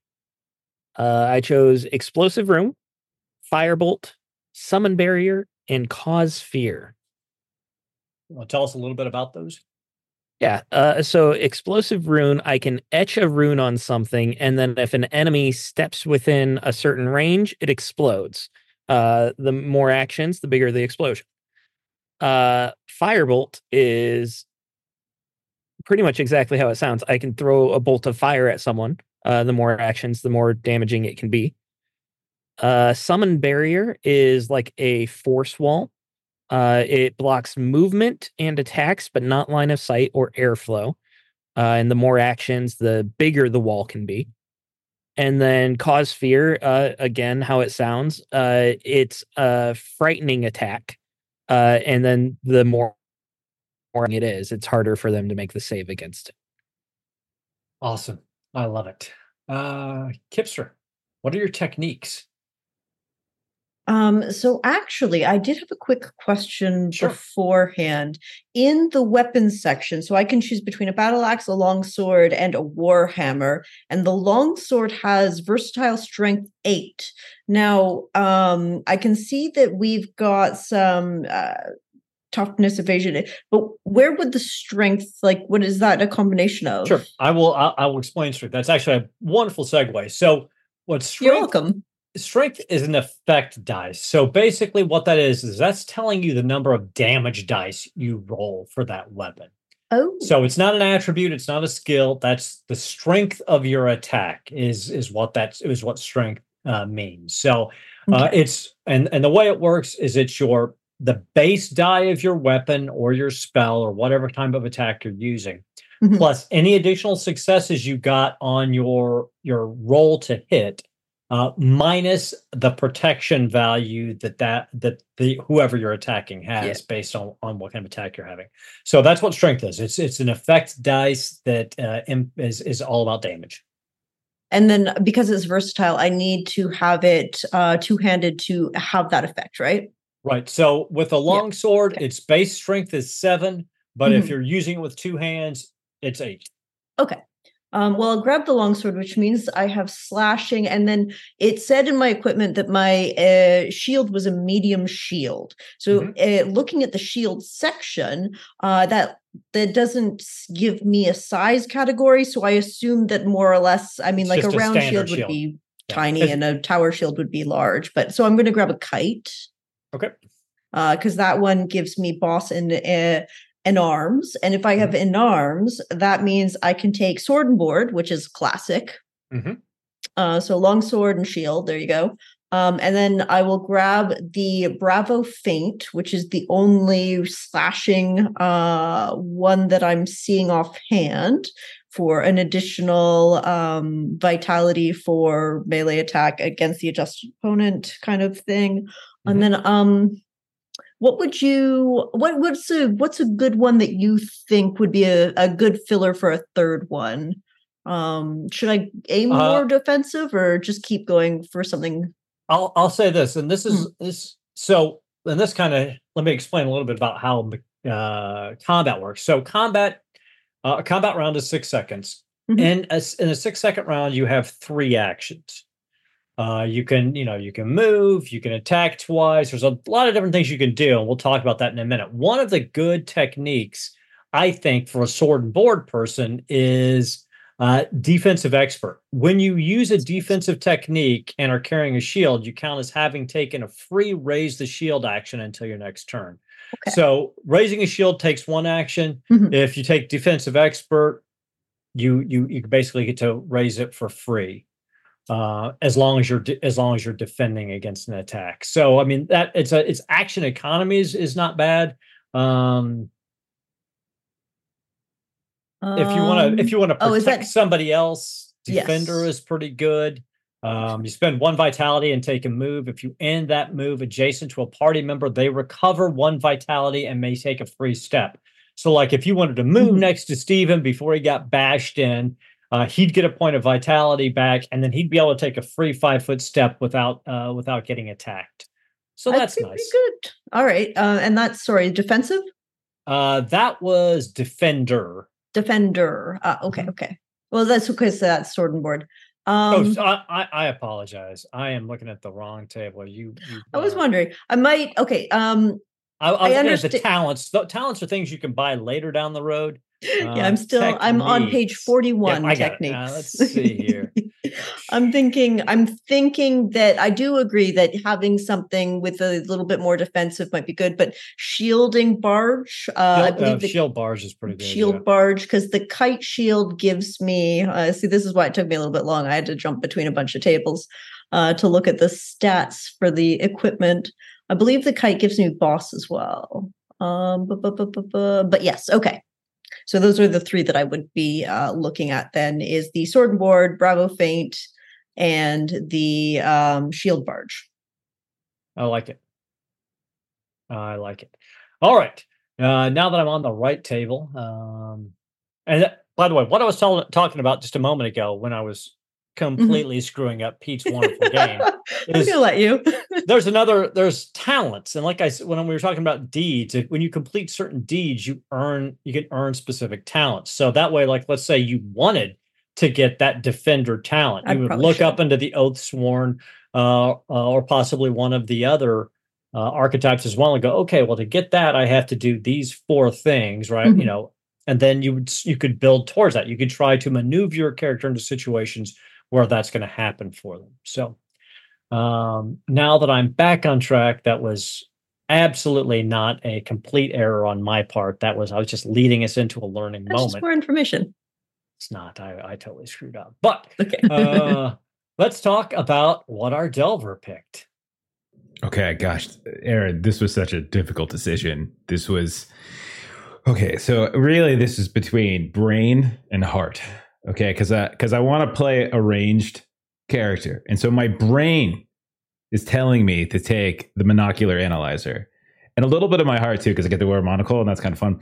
Uh, but that one, the one of the main benefits of that, or the the active of that, is that I can make a ranged attack which I plan to shoot crossbows and things, and I and you can reduce the target's evasion score by four, and that sounds really good. And, you know, that sounds like the right play. And then I read provisional bilocator, where I can be basically be Arnold Schwarzenegger from Total Recall and be in two places at once. And I can't not do that. So I'm going with my heart and I'm doing provisional bilocator because I can on, I can spend two vitality. This is the active until the beginning of my next turn. I am present in two locations. The other being a location I select within sight and within basically 60 feet. Either version of of of me can use actions. They don't double, but I can use actions either way and be attacked. Once the effect ends, though, I get to select one of the two locations to persist from. So I can literally just be in two places at once. That's awesome. I love that. And like, it's hard not to do that. It's just, I don't know if it's going to work. It'll probably get me killed because I can be attacked in both places. So it'll probably backfire and I'll probably get killed. But that's okay. I get to do total recall. It can be so, so much fun. you think So- this is the real Quaid? it is. And I hit him with a crossbow. It'd be great. I love it. I love it. I'm ready to- I love that movie so much. It's ridiculous. Uh, it is Okay. so much fun. Okay, uh, Melissa, adaptations. What what did you take? So I did go ahead and take scale And what's uh, because I like the sound of that. Um, and I think I, I might change my mind before next week, but I think I might go cloud. Okay. So like I'm envisioning that I sort of like have these scales that actually like have like the spores inside. So like if I want to like drop them down, then I get to do like the slither toughness stuff. But Mm-hmm. if I pop them open, then it like releases the spore cloud. So Oh, I, I might it. change my mind I on the it. second one. Um, because I know sometimes the whole cloud thing is like, oh great, now none of us can see if it's poorly timed. But I think it'll be fun. That's fun. I, I love that. Um, now, now that you guys have picked your ancestries, um, eh, did that inform in any way on what you, I mean, picked your archetypes? Did that inform in any way on what you want your ancestries to be? Steven? Uh, no, I just chose the one I wanted to be. Uh, Okay. I am going to be a dwarf. Uh. I I was born among the clouds. Uh, but you know, I I'm a creature of the earth. I love it. I love it. And Kipser, did you de- have you decided what your ancestry is going to be? I did before I did anything else, so I wasn't informed. I was uh, I was always going to take uh, the uh, the uh, the giants, the Jotunn. Oh, I love it. I love it. Uh, so we've got a, a dwarf and a Jotunn. Now, and and many or Jotun. I, I to be honest with you, I think it's Jotun, but I I could be and probably am. It's not a language I speak. Me either. So uh, we got a dwarf and a Jotunn. I think that's uh that's perfect. Uh, Jeff, Dark Delver. I am going to go with gnome. I'm going to be a gnome rogue, and I'm going to be following after Steven's character because he's a dwarf. Be like, hey, hey, hey, hey, do you know where any dwarven cities are? Like, hey, like, hey, hey, excuse me, pardon me. Where are your lost cities? Where are they? Are they over here? They're there? Okay. So I don't Oh know. my I was God. born on an airship. that's Yeah. okay. You probably know something. It's like a night or something. Ah. oh God, I can't wait. I cannot wait. Uh, and Melissa, did you pick an ancestry? Uh yeah, I am going to go Saurian. That makes a lot of sense. All right. So, uh, uh, a dwarf, a gnome, a Jotunn, and a Saurian walk into a tavern uh, very soon. But before we get there, let's talk a little bit more about uh, some of the other mechanics and, and get some gear for you guys. So, I've been talking a lot about the skills, but I never really laid them out completely. So, I'm going to do that right now. So, under Guile, there are three skills observe, and that's how you examine your surroundings and investigate things. It's also how you fire most of your range weapons. You know, you see inside on, fire your bow. Uh, that is observe. Um, shadow, we have talked about. That's hiding and sneaking and following people and picking pockets and that kind of things. And street, which we did discuss briefly, that's surviving in an urban environment. Um, the vigor skills are might, and this is all your athletics, your climbing, your running, your swimming. It's also using larger weapons like two-handed swords, etc. It's also used in like hardship roles while you're journeying. Um, Ride is the second vigor skill, which is sort of self explanatory. It's riding some sort of animal. It could be a silver dragon, it could be a large dog, whatever it is, you're going to use the ride skill. And then survival, that's living in the wilderness.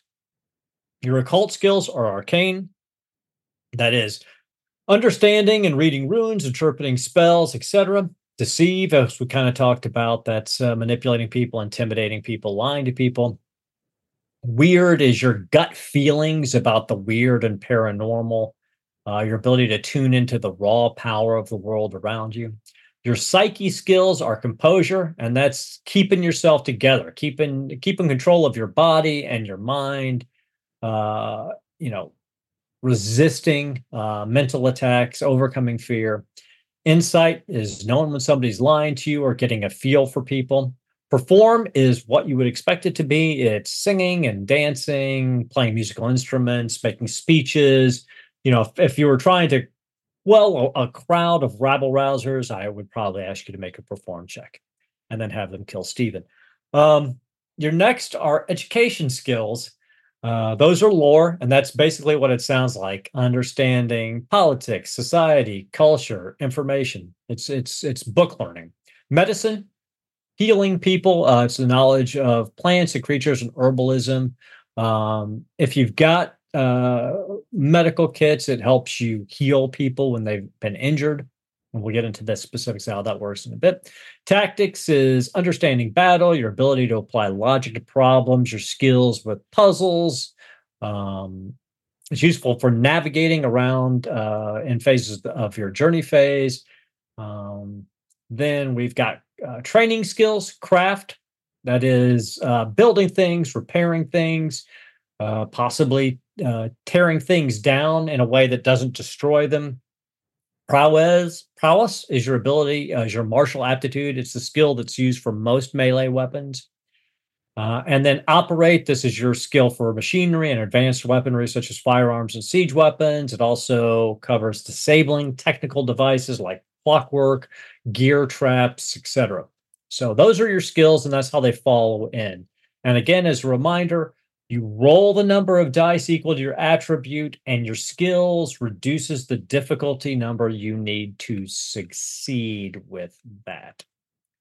So now that we've got our archetypes, we've got our legends basically filled out, we are going to go into a little bit of trapping and gear so we can outfit this party of rascals and rapscallions. So everybody has a certain amount of silver. Um, and if you look down on page roughly 43, you can see armors and shields and consumables and equipment and kits and weapons, etc. So why don't you guys spend a few minutes going through that, kitting yourself out, and I'm going to talk a little bit about combat and damage. I've already covered some of this uh, throughout our discussions, but I'm going to I'm going to go step by step to give some people some uh, everybody at home an idea. So first, initiative and surprise. Every combat round is about six seconds. Within that round, every character uh, gets to take a turn. Every opponent gets to take a turn. Uh, the round order alternates between heroes and opponents based on who won the initiative. So one com- combatant on each side either rolls observe or tactics as an opposed roll, and the side that gets the most successes goes first. Now, if one side has an advantage over the other in terms of surprise, then they get to add two dice to their roll. In other words, if you set up an ambush to uh, ambush a group of slavers coming down the road, when you roll initiative, you get two bonus dice to uh, to beat their initiative. Um, whoever wins the initiative, that side gets to go first. Then a combatant from the other side goes until everybody is gone. Uh, now, let's say I've only got two enemies and there are four of you. You go, they go, you go, they go, and then the rest of you go. They don't get additional turns. Each combat uh, turn is broken down into three actions and a reaction. Um, and I'm going to go over the actions uh, and what they cost. So you can aim, it costs one action, and you gain a die on a ranged attack if your next action is an attack. It does provoke an attack of opportunity if the guy has a reaction, if you're within melee distance of the individual. You can attack. It takes one action. You make a melee or ranged attack. Uh, it does not provoke an attack of opportunity. There is the attack of opportunity, which is a reaction. You get one reaction per round. And that's if uh, somebody meets one of the provoke conditions uh, of the action. You can cast a spell. As we said, it's variable number of actions up to three. Um, if you're within melee range of somebody, it would provoke an attack of opportunity. You can drop something that's in your hand. It doesn't cost any action. You can equip something, uh, take an item out, prepare it for use, or stow it away safely, costs one action. You can hold your action, and that takes two actions to hold your action. It's basically saying, when this condition happens, I'm going to do something with my last action. It's a pretty similar mechanic to a lot of uh, other games. Uh, you can move up to your speed for one action. You can raise a shield, which takes one action. Uh, and that is the only way you get to add the protection value of your shield uh, to defend yourself. So if you don't take an action to raise your shield, it does not offer you any protection. You can step, so you can move up to five feet without provoking an attack of opportunity. You can take cover behind cover if it's available um, until the beginning of your next turn. At that point, ranged attacks against you have an increased difficulty of one. Or you can use an item you know, a, a, a device or a tool that's not a weapon, and that costs one action. So it's a three action economy. Uh, uh, one thing is you can attack multiple times, and this is where I this is where I uh, started out in the beginning. Uh, the number uh, of successes you have to get, or the difficulty number increases. So on your first attack, it takes one success to successfully hit whether or not you do damage is determined by the damage roll, but one difficulty to succeed. If you want to make two attacks in a turn, your second attack takes three successes to hit. So it uh, it scales uh, pretty heavily. If you want to make three attacks in a turn, it would take five successes to get that third attack off. So I mean, you need to be good. I mean, it's possible you can do it, uh, we have talked about damage, so it's it's the strength rating of whatever you're using, plus any bonus successes you get, minus the protection value of who you're hitting. That's the number of dice you roll against their defense value. And that defense is like if it's if it's ranged, it would be evasion. So if if Jeff's character is firing a crossbow and he rolls, he he's got a certain strength for that crossbow. He got two extra successes. He ups his dice by two. Uh, the guy's got leather armor, so you take one die away. You got that total number. You roll that against his evasion defense. For every dice that it's above, equal to or above his evasion defense, he takes a point of damage. First off of his vitality, and then when he has zero vitality, then off of his wounds. And when he has zero wounds, he dies.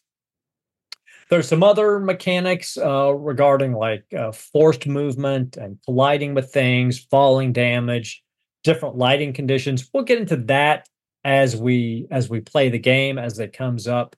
Um, there are also uh, one of the important bits for for players is how do you recover vitality.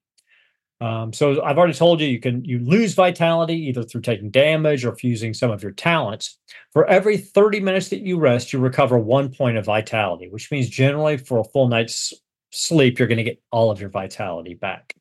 Uh, recovering wounds, this is a little more difficult. A character with medical tools that performs a successful medicine check on an injured character heals them for one wound. Uh, there are some consumables in the game that can heal you for a wound. Uh, there may be some magic in the game that can heal you for a wound, but um, that's it. Or you can rest for eight hours and get one wound back. So healing up in this game is uh, it's it's it's not like I, I take a nap and I've got 100 hit points back. It's uh, you've got to track that stuff because it can it can bite you. There are various and sundry conditions that can be applied to a character in combat. Um, the two I want to talk about are the two that happen when you get your vitality reduced to zero. Um, if that happens, you could either be stunned or weakened. A stunned creature has its guile and evasion reduced by two until the condition wears off. Um, and or if you're weakened, the character reduces its vigor and toughness by two until the condition wears off. And that's a player's choice. You get to decide. If you get on to zero vitality, you can determine whether you're stunned or weakened. So obviously, you want to play towards your strength. If you're a ranged character, you're probably going to be weakened. If you're a melee character, you're probably going to be stunned. Questions. All right. Did you guys right now. pick did you pick some gear? I did. I spent every silver I have. What'd you spend it on, Steven?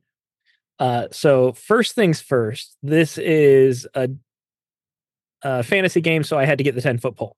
Uh, immediate investment right there. I'm going to carry that around and I'm going to pretend that it's one foot until I need it. Um, We'll see how that I- goes. I have a dagger which uses prowess, which I'm not that good at. So I grabbed a throwing dart just as a backup because that uses might, which I'm not much better at. But I figured why not. Um, and then I grabbed a rope because again, fantasy. Mhm. Uh, and then I spent the rest of my money on tinctures, which allow me to uh, drink them for two vitality. And a lot of my spells require vitality, so I'm thinking that I'll be able to heal myself as I'm casting spells. That makes sense. That makes sense. Kipser, how about you? I rolled a two on my silver, so I had a total of eight. Yeah, that's not bad. um, yeah, yeah. Uh, but essentially, from my character sheet, I got the explorer's kit, which is a backpack, rations, tent, three torches, and water skin. Um, I've got the chain hauberk, uh, um, kit, sh- or kite shield, traveling cloak, long sword. So that's all my standard gear. Uh, and then I picked up a throwing knife because I just wanted something ranged. It uses might that I'm not too bad with. And I, I grabbed a rope because fantasy. And I'm keeping three silver because money can be important. Money can be important, yeah. How about you, Jeff? Well, I I had uh purchased a rope, but now I don't know if I want to because the two of them lot of purchased ropes, and I know You're a that we can do the classic. Let's tie them together. No, no, I don't. I can just You claw. need rope. And then I could just do my thing where I like tell her like I'm gonna go up there, and then boom, I'm there. Um, okay, so I got uh, I have more bolts, so I got a little bit more bolts uh, for my crossbow. Even though I I have some to begin with, I got a little bit more. I also got a, tix- a tincture, only one. Uh, I got a couple torches. Um, I got some rope, and I don't know what's wrong with these people. I got some rations. What are you? What are you just gonna? You're not gonna eat? No, you're not eating my food. If you wanted fries, you should have ordered your own. Okay. So no, no one's no one's taking. I it was Did you miss I was when I said rations? Aaron. I was more talking to not- Steven. oh, fair enough. I was banking on Aaron just not making us track that uh, Oh, to, yeah. to I mean, save I- the silver. I, I can see your might roll every hour as you're as you're trying to suffer through while uh, Jeff's gnome is I've got eating. two survival. I'll find some You'll be berries and fine. roots. You'll, you'll I'm to be hunt. eating. Like, oh, mmm, ah, Nutrigrain bar. This tastes so good. Mmm. You share those rations, I'll tell you where the dwarven cities are. Really? Ooh. he would do Do it. some deception versus insight here. Um, Yeah. I was All thinking actually, if if there's a lot of rope, I think I might not get rope, and then I will spend uh, money to get an herbal salve because we don't have a healer, uh, and so maybe I maybe was having gonna get the herbal salve. we, I 'cause think I- we might want more than one. Oh, yeah. Yeah. I I picked up afford it. medicine for can, one yeah. of the options that I had. So Oh, I've got one in medicine. So and an I herbal mean, salve. It is going to be a short run. We're only going to play, you know, a couple of sessions. However, I'm a violent, violent, and cruel GM. So, I mean, murdering you is probably pretty high on my list of things to do. So, it'd be good to have somebody who could get a little bit. That was my inside voice. I didn't mean for it to come out like that. But uh, yeah, Aaron, you were was gonna hide behind Steve. I don't know if you. That's all I'm gonna do.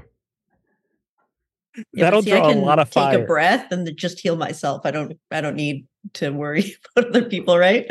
Hmm hmm hmm uh, so, Melissa, what did you end up getting other than the healing tincture?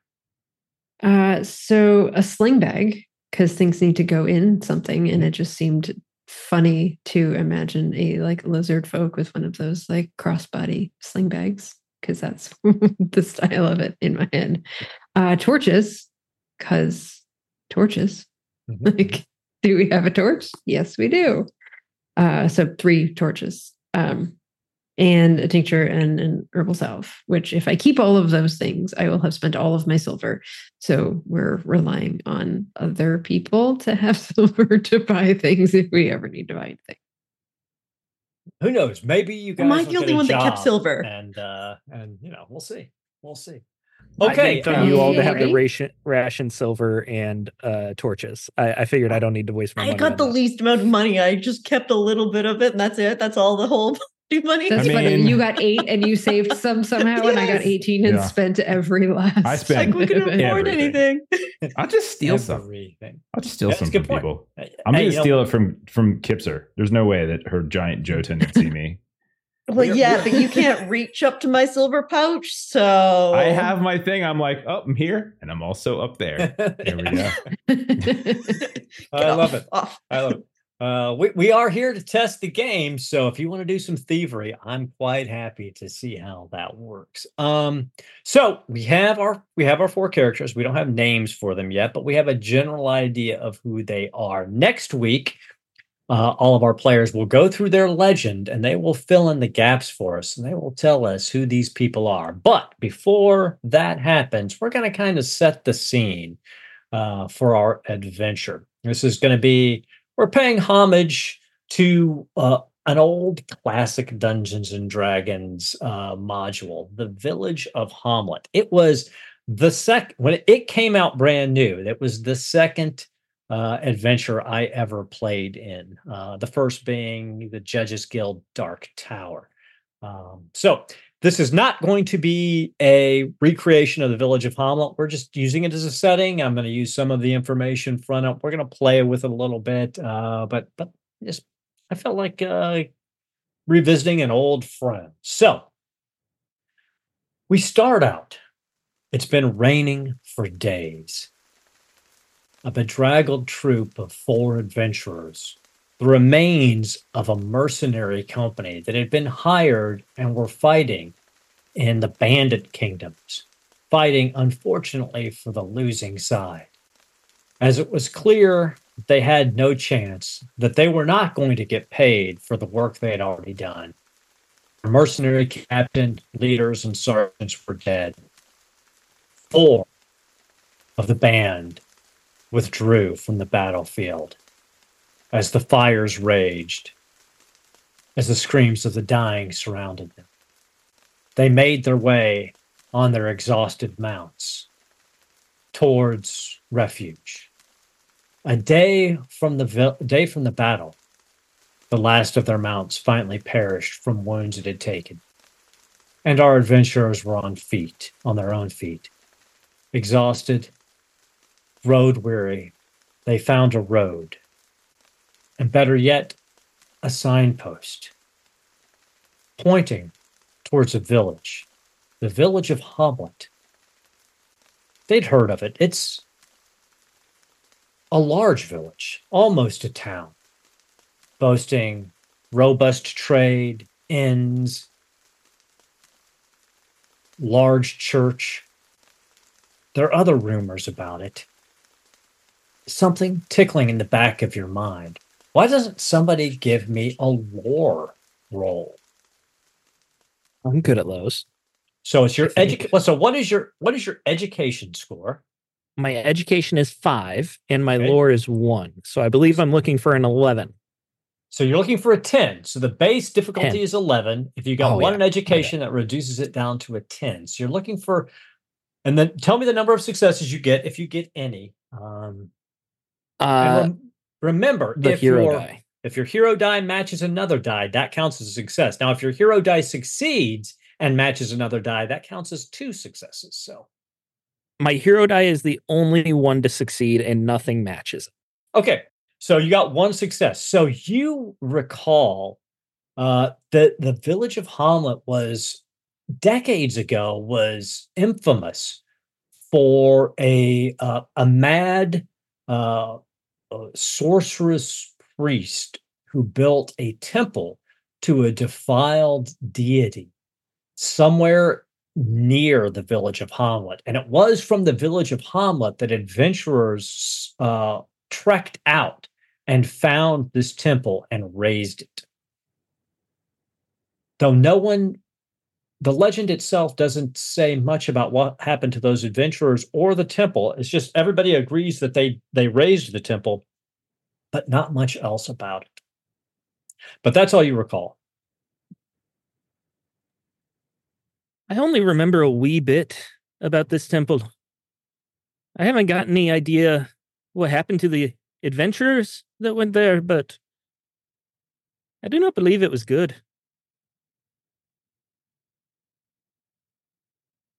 I mean, um, what do you mean it wasn't good? Like they didn't get um proper pay, or they got like smushed into smithereens? Because there's a spectrum of not good. If I was a gambling dwarf, I would I would bet on the smush. Ah, ah, I don't think I can smush easily. You would be surprised how easily you could smush. I can smush. Yes, as an action, quite easily. oh, you mean you can't be smushed easily? I Yes, yes. I see. Um. Okay. Well, I guess. Um. But that was like a while ago. I'm sure it's better now, right? Like they probably, you know, learned from past mistakes and and made some new municipal laws to be more welcoming to adventurer sorts. Yeah. You're off your hide, man. I'm off my hide. No, it's I'm wearing it around. It's right here. It's it's, it's underneath. It, it. I don't want to be stabbed, so it's gonna it's gonna hit right there. Either way, I want somewhere to sleep that's nice tonight. And so the party continues on foot. The rain continues to pound down on your shoulders unabated as you're walking along this muddy track leading towards the village of Hommlet. You walk through the late afternoon and into the early evening, uh, and you finally come upon the outskirts of Hommlet. Uh, the streets are are are fair, the main street is fairly wide and cobblestone. There are uh, lanterns and torches lit. There are people walking th- uh, around the street. It looks, at least this part of, of, of the village seems fairly safe and fairly successful. Uh, lamplighters are going about. Uh, you can hear songs and sounds coming out, uh, blaring out from inns and taverns up and down the street. What would you like to do? Clearly, Well- we must make our rounds and gather information first before we just lay our head down without knowing what lies here.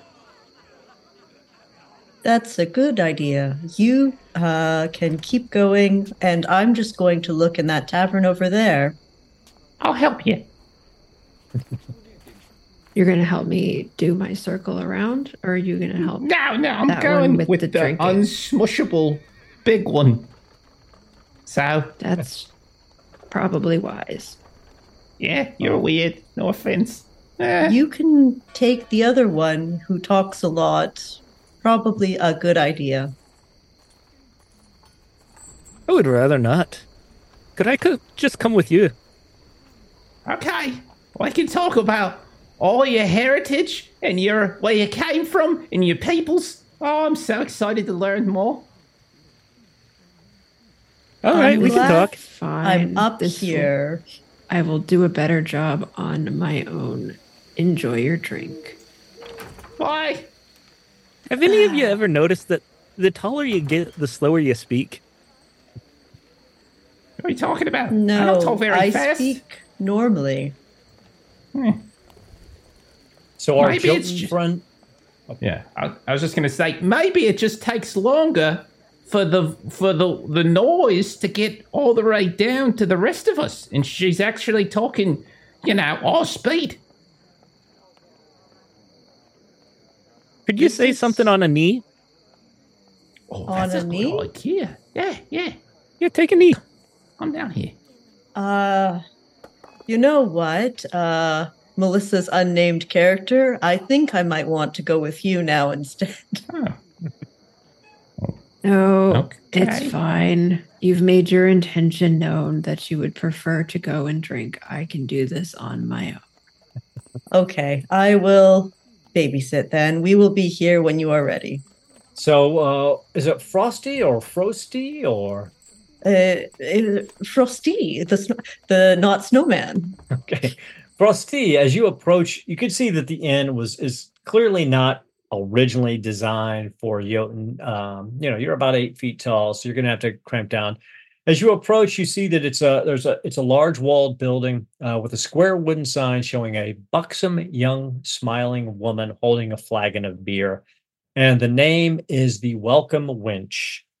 Yes, it is a 1970s uh, module, but um, as you go in, uh, you see most of the tables are filled. You see a smattering of of different ancestors. You see elves and humans and a few orcs. You are the only Jotunn in the inn, though. Um, and the innkeeper looks up to you.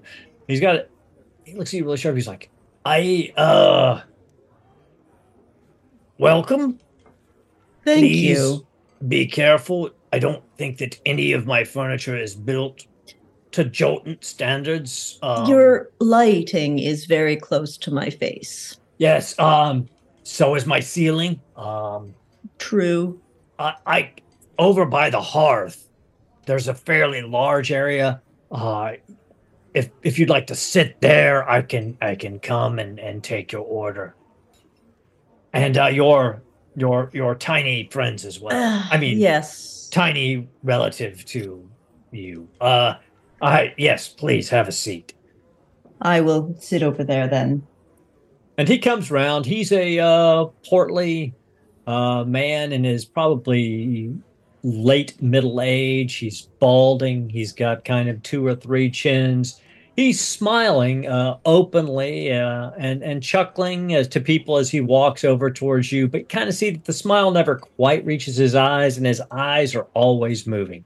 He is always keeping an eye on what's going on in in his small kingdom.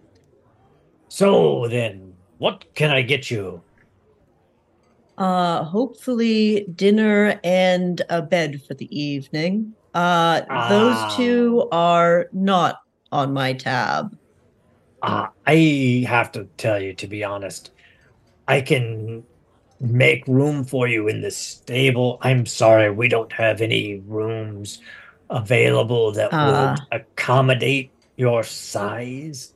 I Uh, will. I normally have one room, but it's it's there's a, a merchant captain, and he has already secured it for the week. Unfortunate. Uh, though, uh, maybe someone would like to visit a merchant captain. I will take the outside then. I don't mind. Well, I I'll tell you this then. Um, uh, the meal and uh, the outdoors, and then then your it's it's just it'll be one silver for the night for that, and and your meal tonight and your breakfast in the morning. Excellent. Here is one silver for myself. Excellent. And you fine gentlemen, Master Dwarf, Master Gnome. Do you May I have any haggis? Uh, Oh, and we're on her tab. They are not. Uh, she's indicated that uh, you are not on her tab. Uh, we do not have any haggis. Uh, I've got uh, over. I've got a, a boar on the spit, um, and we've got some stew as well. Bread trenchers with sausage. I, I'll take the stew and sausage. All right, and you, Master Gnome. Oh, um, call me, um, Francois Gerard Depardieu. It's a pleasure to meet you. And that's that whole that whole thing uh, with her not pay. That's just a joke we play, but that's fine. It's not. Oh, see, she's such a jokester. Just jokey, jokey, jokey. We honestly we couldn't get her to shut up when we were wandering up here, but I'll have what he's having. Right. All right, gentlemen. Uh, that's three copper pieces each.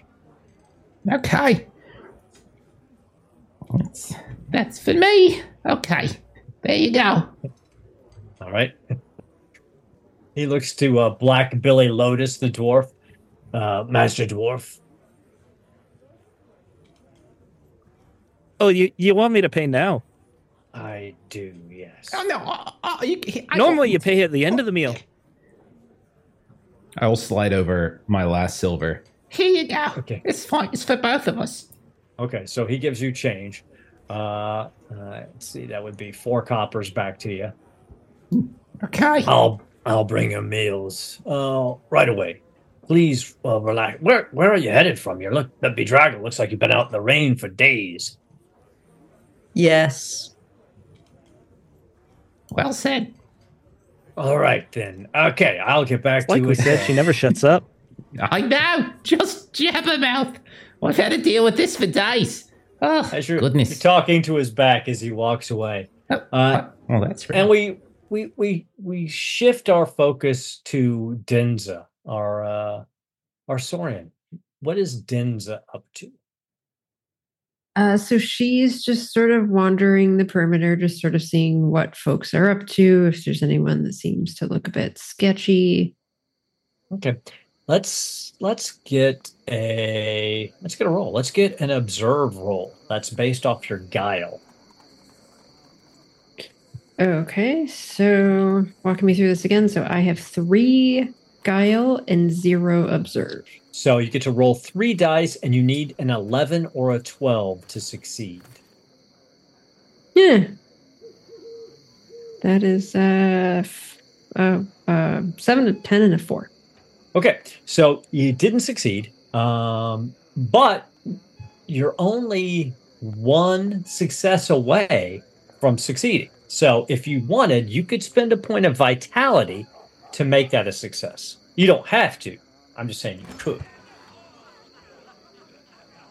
And sorry, vitality. How many? Okay, I have nine vitality. Mhm, Sounds about right. Sweet.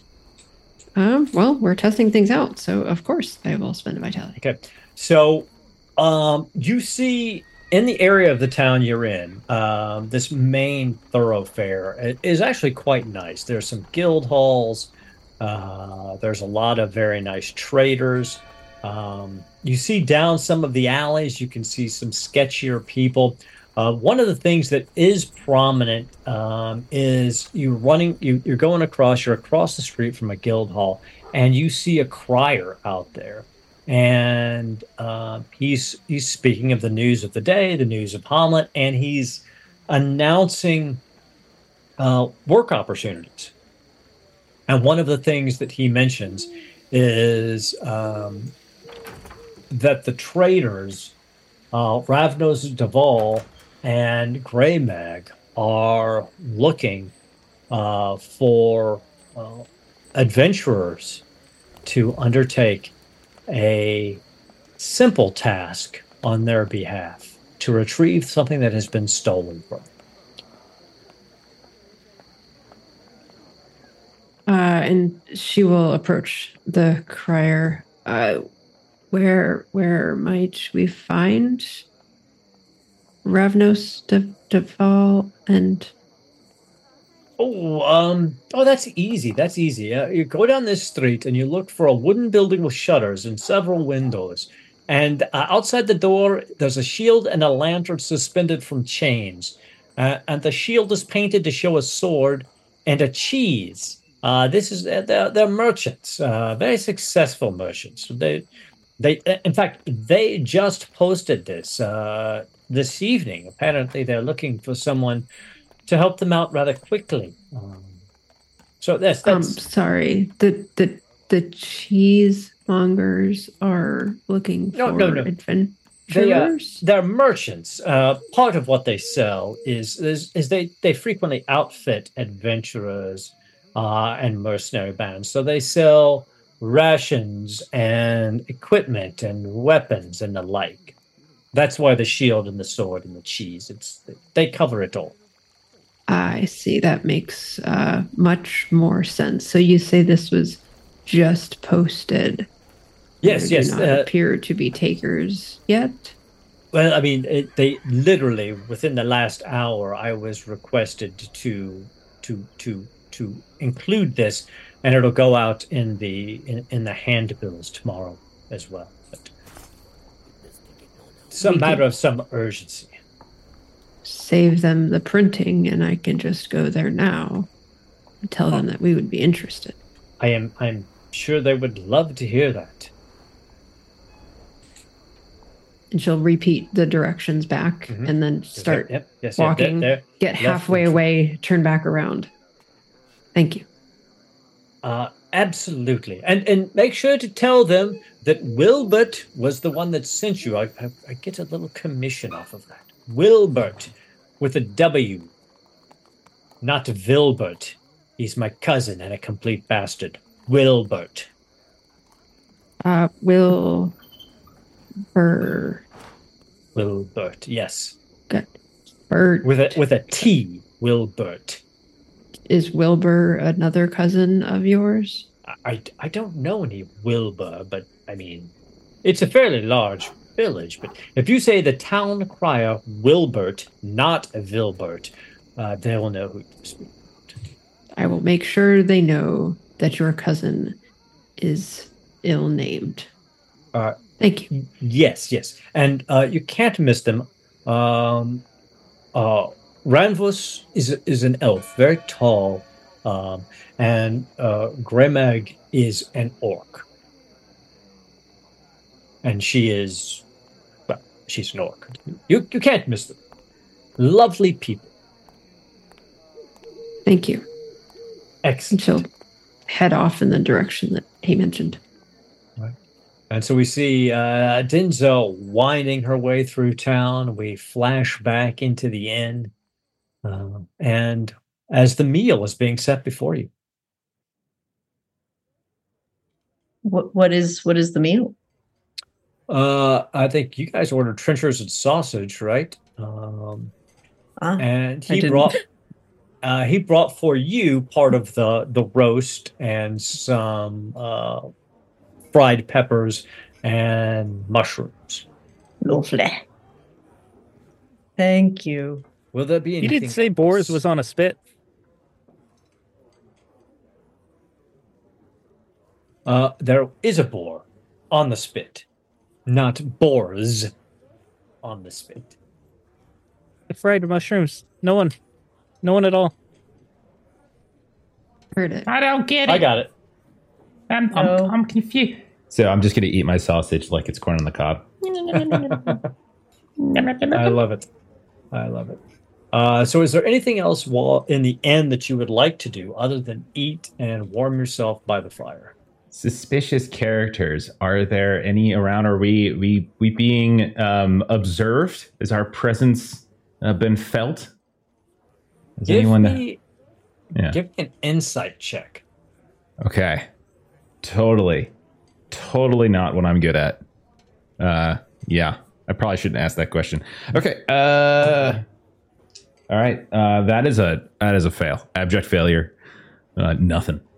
Okay. So, uh, I mean, you're noticed. Every everybody is focused in, or eyes are darting over to the Jotunn because they're not that common in this area.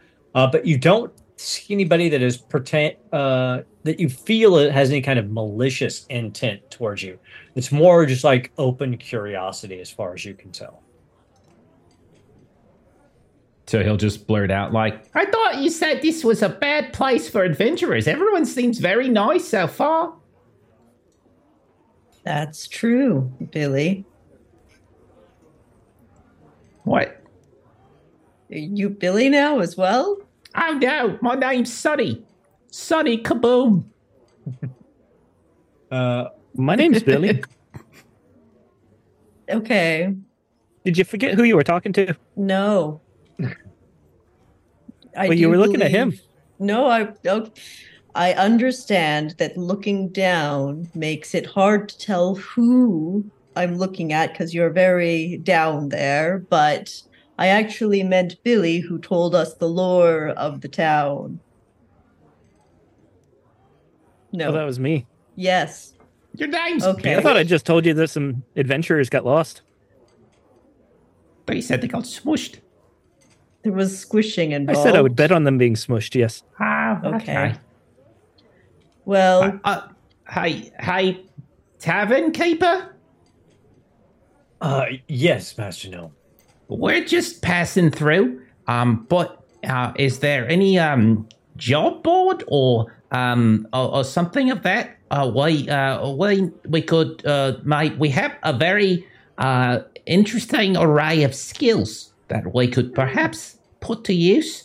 Uh, if there's anything maybe yourself or anyone else in the village. It's a very fine village. It's absolutely not built atop a history of smushing adventurers. Yes, no, no, definitely. It's it's it's not. it's It's, not. a it's a it's a village built on the reputation of of embracing adventurers and sending them off to other places to be smushed.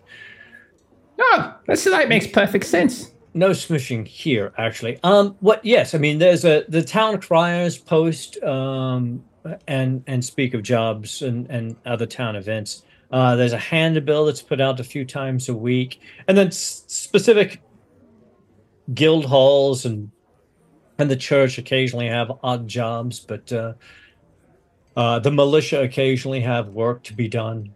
But typically, um, the town crier is a good place to start. They can usually point you in the right direction. Oh, wonderful. Because he's really smart. I can fix stuff, and she can carry things. I mean, if you're looking for Hmm. just manual labor, there's always work to be done. I mean, if you're looking for jobs, as you just struck me as the sort that might be looking for uh, more flexible work schedules. I'll definitely like to work from home if that's uh, an option. Remote work would be wonderful. I, not knowing where your home is, Master Gnome, I can only guess Oh, that that's uh, fair. I, I wish you the best in that endeavor. I'll see. I'll see. Well, that's not untrue. We do have um, certain interests uh, outside of, you know, daily sustainable wages. Um, you wouldn't happen to know of any more lucrative opportunities? Uh, but like I said, the, the I don't personally. I uh, I normally just send people off to the town crier. Um, Okay. The last handbill came out a few days ago, so one should be coming out in a day or so. And then you could check with the various guild halls. They're often Ex- posting for work. Oh, wonderful. You've been very, very helpful. Thank you so much. Ah, you're welcome. Enjoy your meal, and you know if you need anything else, flag me down. Will do. And then we I suppose slide we're out. off for work. Yeah. And I get up and I head out of the tavern, and my 10 foot pole hits on the door frame uh, as I'm going out. You see the, the innkeeper's like, oh, adventurers. There's notches from where every other adventure with the 10 foot pole hits there. um, so as you're leaving the tavern, we we we we find Denza looking up at the sign uh, uh, outside the door with the shield and the lantern suspended under it. Uh, and the lights are still on in the building. It's it's early evening. It's it's a little past supper time at this point, but uh, they they still seem to be open. Uh, just loud thump at the door. And you just hear uh, a deep, gravelly female voice. Come in, it's open. And so she just kind of pushes the door open. And as you walk in, you see, I mean, this is a, trader's establishment. You see eh, sections with weapons and you see armor and you see postings for where the blacksmith shop is and how to coordinate with the blacksmith to get some of your weapons and gear tailored to you. All sorts of adventuring gears laid out. And behind the counter, you see a a uh, a female orc in her uh, middle age. She's got long braided hair pulled back, um, kind of a pinkish color eyes. One of her tusks is broken off a little bit, and she smiles at you and she waves you towards the counter. Uh, yes, hi. I am here because Wilbert, the town crier, I've been Mm, instructed to inform you it was Wilbert, not Vilbert, but Wilbert. Got it. Wil- Wilbert, yes, I I know him.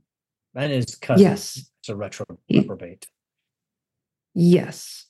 He informed me that you have an employment opportunity. Hmm. Well, we do. Um, and to be honest, it's probably more than a single mercenary can handle, but um I am Okay. not alone. ah, you represent a group. Wonderful. Um Yes, the, the rest of my party thought it more important to go uh, wet their proverbial whistle before taking stock. of our new surroundings. What can you do? I will tell you though, this job is it needs to be fulfilled quickly. We would hope that you would be starting out in the morning if possible. I mean, we had not expected to run across a group this quickly would be willing to take the job. But hold hold on. I'm getting ahead of myself. Uh Rannos. Come come out here. We might have someone who's willing to undertake that small task that we have. And from in the back comes um, an older looking uh, elf. Uh, they have long, silvery white hair pulled back, uh, wearing very fine, uh, very fine clothes with a half cape. He's got very long, slender fingers. He's got rings on each of their fingers. Uh, they come up to the counter. So, uh, Gremag, you say that this uh, individual might be willing to do the job? She says she's part of a group. Oh, well, There are four of us in total.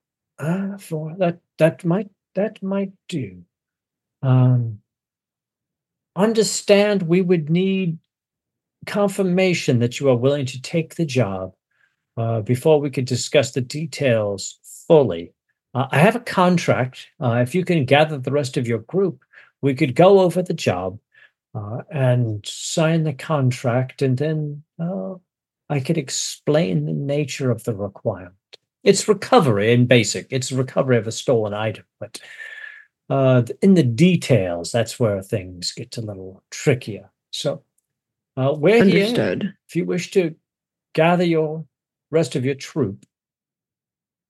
Yes, yes. And and so she wants to look at how well dressed that individual was Mhm. and then look at the contract details regarding pay and see if Mhm. those two seem to be appropriate to each other. Uh, he is he he's got the contract, but he's not actually showing it to you yet. He's not willing to discuss the contract details. Have you together? But you can give me a let's call this a either a street or a shadow to kind of get a glimpse at the contract. I do have one in shadow. So Takes the difficulty down to 10. okay. And so is there a primary attribute that I'm pairing with this? There is indeed that is your guile skill. Okay. So rolling three again. And so now my target this time is reduced by one. So I'm looking for tens. 10, 11, or 12. All right. Uh, so I'll walk this through because I think this might be a couple things. So Mhm. my fancy dice Mhm. was a 12, right. Okay. and very another nice. one of my dice was a 12. Okay. So that's three successes right there. All right. So with Great. three successes, um, you're able to get a really good look at the contract. Actually, he doesn't realize that you can read upside down. Um, so while it was out, you were scanning over the document, and there are several particulars of it. The location, actually, what you're doing is hunting down a partner of these two individuals. They were doing research into an arcane key that would unlock a hidden temple beneath the ruins of an old moat house about a day and a half's march outside of the village. They had just uncovered information about this temple. You believe the very same temple that you heard about from uh, Billy earlier in the day. Their third partner absconded with the key. However, he does not know where the lock is that fits it. He left before he got all of the information, and the lock, this magical lock, is hidden somewhere within the moat house. So they think you you probably have a few days to get to this partner and retrieve the key. The pay is dependent on how how how well you do. If you get there, you retrieve the key and get it back to them um, without the partner or with the part with the partner escaping. Uh, each individual would get five gold pieces. Now, if you are able to either capture and recover the partner, or if the partner dies and you recover the key, you would each get 10 gold pieces. If you're able to recover the key, deal with the partner, and figure out where the secret lock is for the key, you would each get 25 gold pieces upon your return and possible future contract work, uh, probably related to the temple itself. So a small fortune. Yeah. And so um imagining that maybe there is like a, a candle or something on the other side that kind of illuminated it that he might not have noticed. And she can she has to sort of cover this delight at reading those numbers there. Uh, yes, I will exit and locate the rest of my group and we'll bring them back. Wonderful. We look forward to meeting with you and your group on your return. Uh, but please, as quickly as you can, time is sensitive, which I'll explain to you when I explain the contract a little more in detail.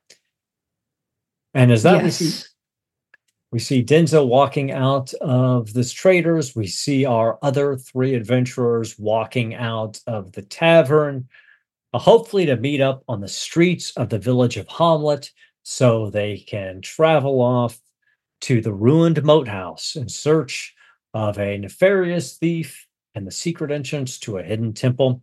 And that is where we are going to end tonight's session.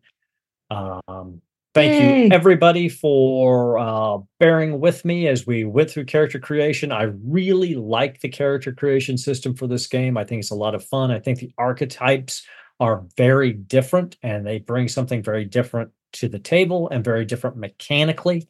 So I wanted to showcase that. Um, and then next week we're going to get into a little bit of journeying. We're going to get into a little bit of uh, a little bit of dare say combat. We're going to see. Uh, we're going to we're going to we're going to see how this shakes out. So once again, um, take a look. Uh, we've got the links to the Kickstarter page is in there. Kickstarter is going. Uh, it's got about I think 28 days left on it, so there's plenty of time to take a look at it. Pete's on the Kickstarter page. Pete's got some videos explaining the game much better than I did tonight. Once again, you can also go to Garblag Games, take a look at uh, his playthroughs of this, several weeks of it uh, with the um, the Red Hand of Doom. And once again, there's also the Discord channel that you can take a look at and ask Pete some questions directly. And if you really just want to dive into the game yourself using the quick starter rules, go to DriveThruRPG. Uh, you can download them; they're free. Quick starter rules are free. The uh, initial adventure is free. There's some pre-generated characters, uh, and so you can dive into your own adventure. You can stress test the mechanics and have some fun with it yourself. So I hope everybody watching either tonight on Twitch or on YouTube enjoyed our first session of Heroic Deeds. I hope my players did. I know I had a good time with it. Um, real quickly, um, speaking of Garblag Games, I'll do a quick recap of what they've got going on. So tomorrow, normally you would see me in the narrator's seat uh, as we continue the Marvel Multiverse Cataclysm of Kang. However, this week I have to be on base because work is once again interfering with my hobbies as as it does. So there'll be no game on this uh, tomorrow, but Thursday. Uh, definitely tune in at 4 p.m. Eastern Standard Time, and you can see uh, the king himself, uh, Pete, Mr. Garblag, running heroic deeds. Uh, so you get to see a, a master at work. And then the following Tuesday, you can find Millie, the GM, uh, continuing her Coriolis run. And that's all I've got. So I'm going to turn it back over to Jeff. Awesome. Uh, for us here on the Lollygaggers, our next stream is Thursday. We're doing more Werewolf the Apocalypse. We're getting very, very close to the end of our chronicle. Uh, probably not the finale, but getting very close. You can see a bunch of us uh, in that game. Uh, Friday, uh, Aaron is going to be hopping back into the GMC. He's going to be doing Warhammer 40k, Wrath and Glory. Saturday, we're doing Call of Cthulhu, Eternal Lies. Uh, Monday, we've got Fragged Empire, and Tuesday, we're back to this. And then, Steven, why don't you tell people why they should join our Discord? Well, first of all, because I'm there. That that's reason enough as it is. But if it's not that's- reason enough, That was the reason I was applying. oh, Are okay. there others? Well, then we can move on. Then no, but I think I, I want to hear about There these a other bonus reasons, reason. though. Oh, there is a bonus reason. Uh, I am working on my own game. Uh, if you're watching this, you either like lollygaggers, you like me, you like Aaron, you like new games. Uh, any of those reasons except for Aaron is a good reason to sign up to playtest my game. That's fair. Uh, I mean, Aaron should couldn't they be my watching game, it but he hasn't yet. because they like Kipser and Melissa too. Why is it just the three of like that? Just the, what what what is that about? Jeez, yes, Steven. Steven. Well, Melissa Man. doesn't like me, so she's Let me never instantly let out. Steven do his plug again. I know, right? Anyways, I'm making a new game. It's a Weird West game. It's a lot of fun. You should come play it with me. Uh, come play test it with me. yeah, absolutely. Having played it a couple times, it's very fun. Uh, you should come. Uh, it's- I, I am going to yeah. find a time to do it because I love Weird West. It is absolutely It's a lot of fun. almost my favorite genre of, of games to play. So Fantastic. Uh, I think that's it then. We're going to go ahead and raid, come back in a week. Uh, check out all the links. If you're watching this later on YouTube, uh, check the show notes. I'll have links to all the stuff for Heroic Deeds uh, and Discords and things like that down there. So you can find all that stuff there. Uh, we're to go ahead and raid uh, someone. Let's raid. Uh, let's raid Interpoint Station. They're doing some kind of hex crawl thing. That seems to fit with what we're doing. So uh, have a great night, everybody. We'll see y'all later. Bye bye. good night.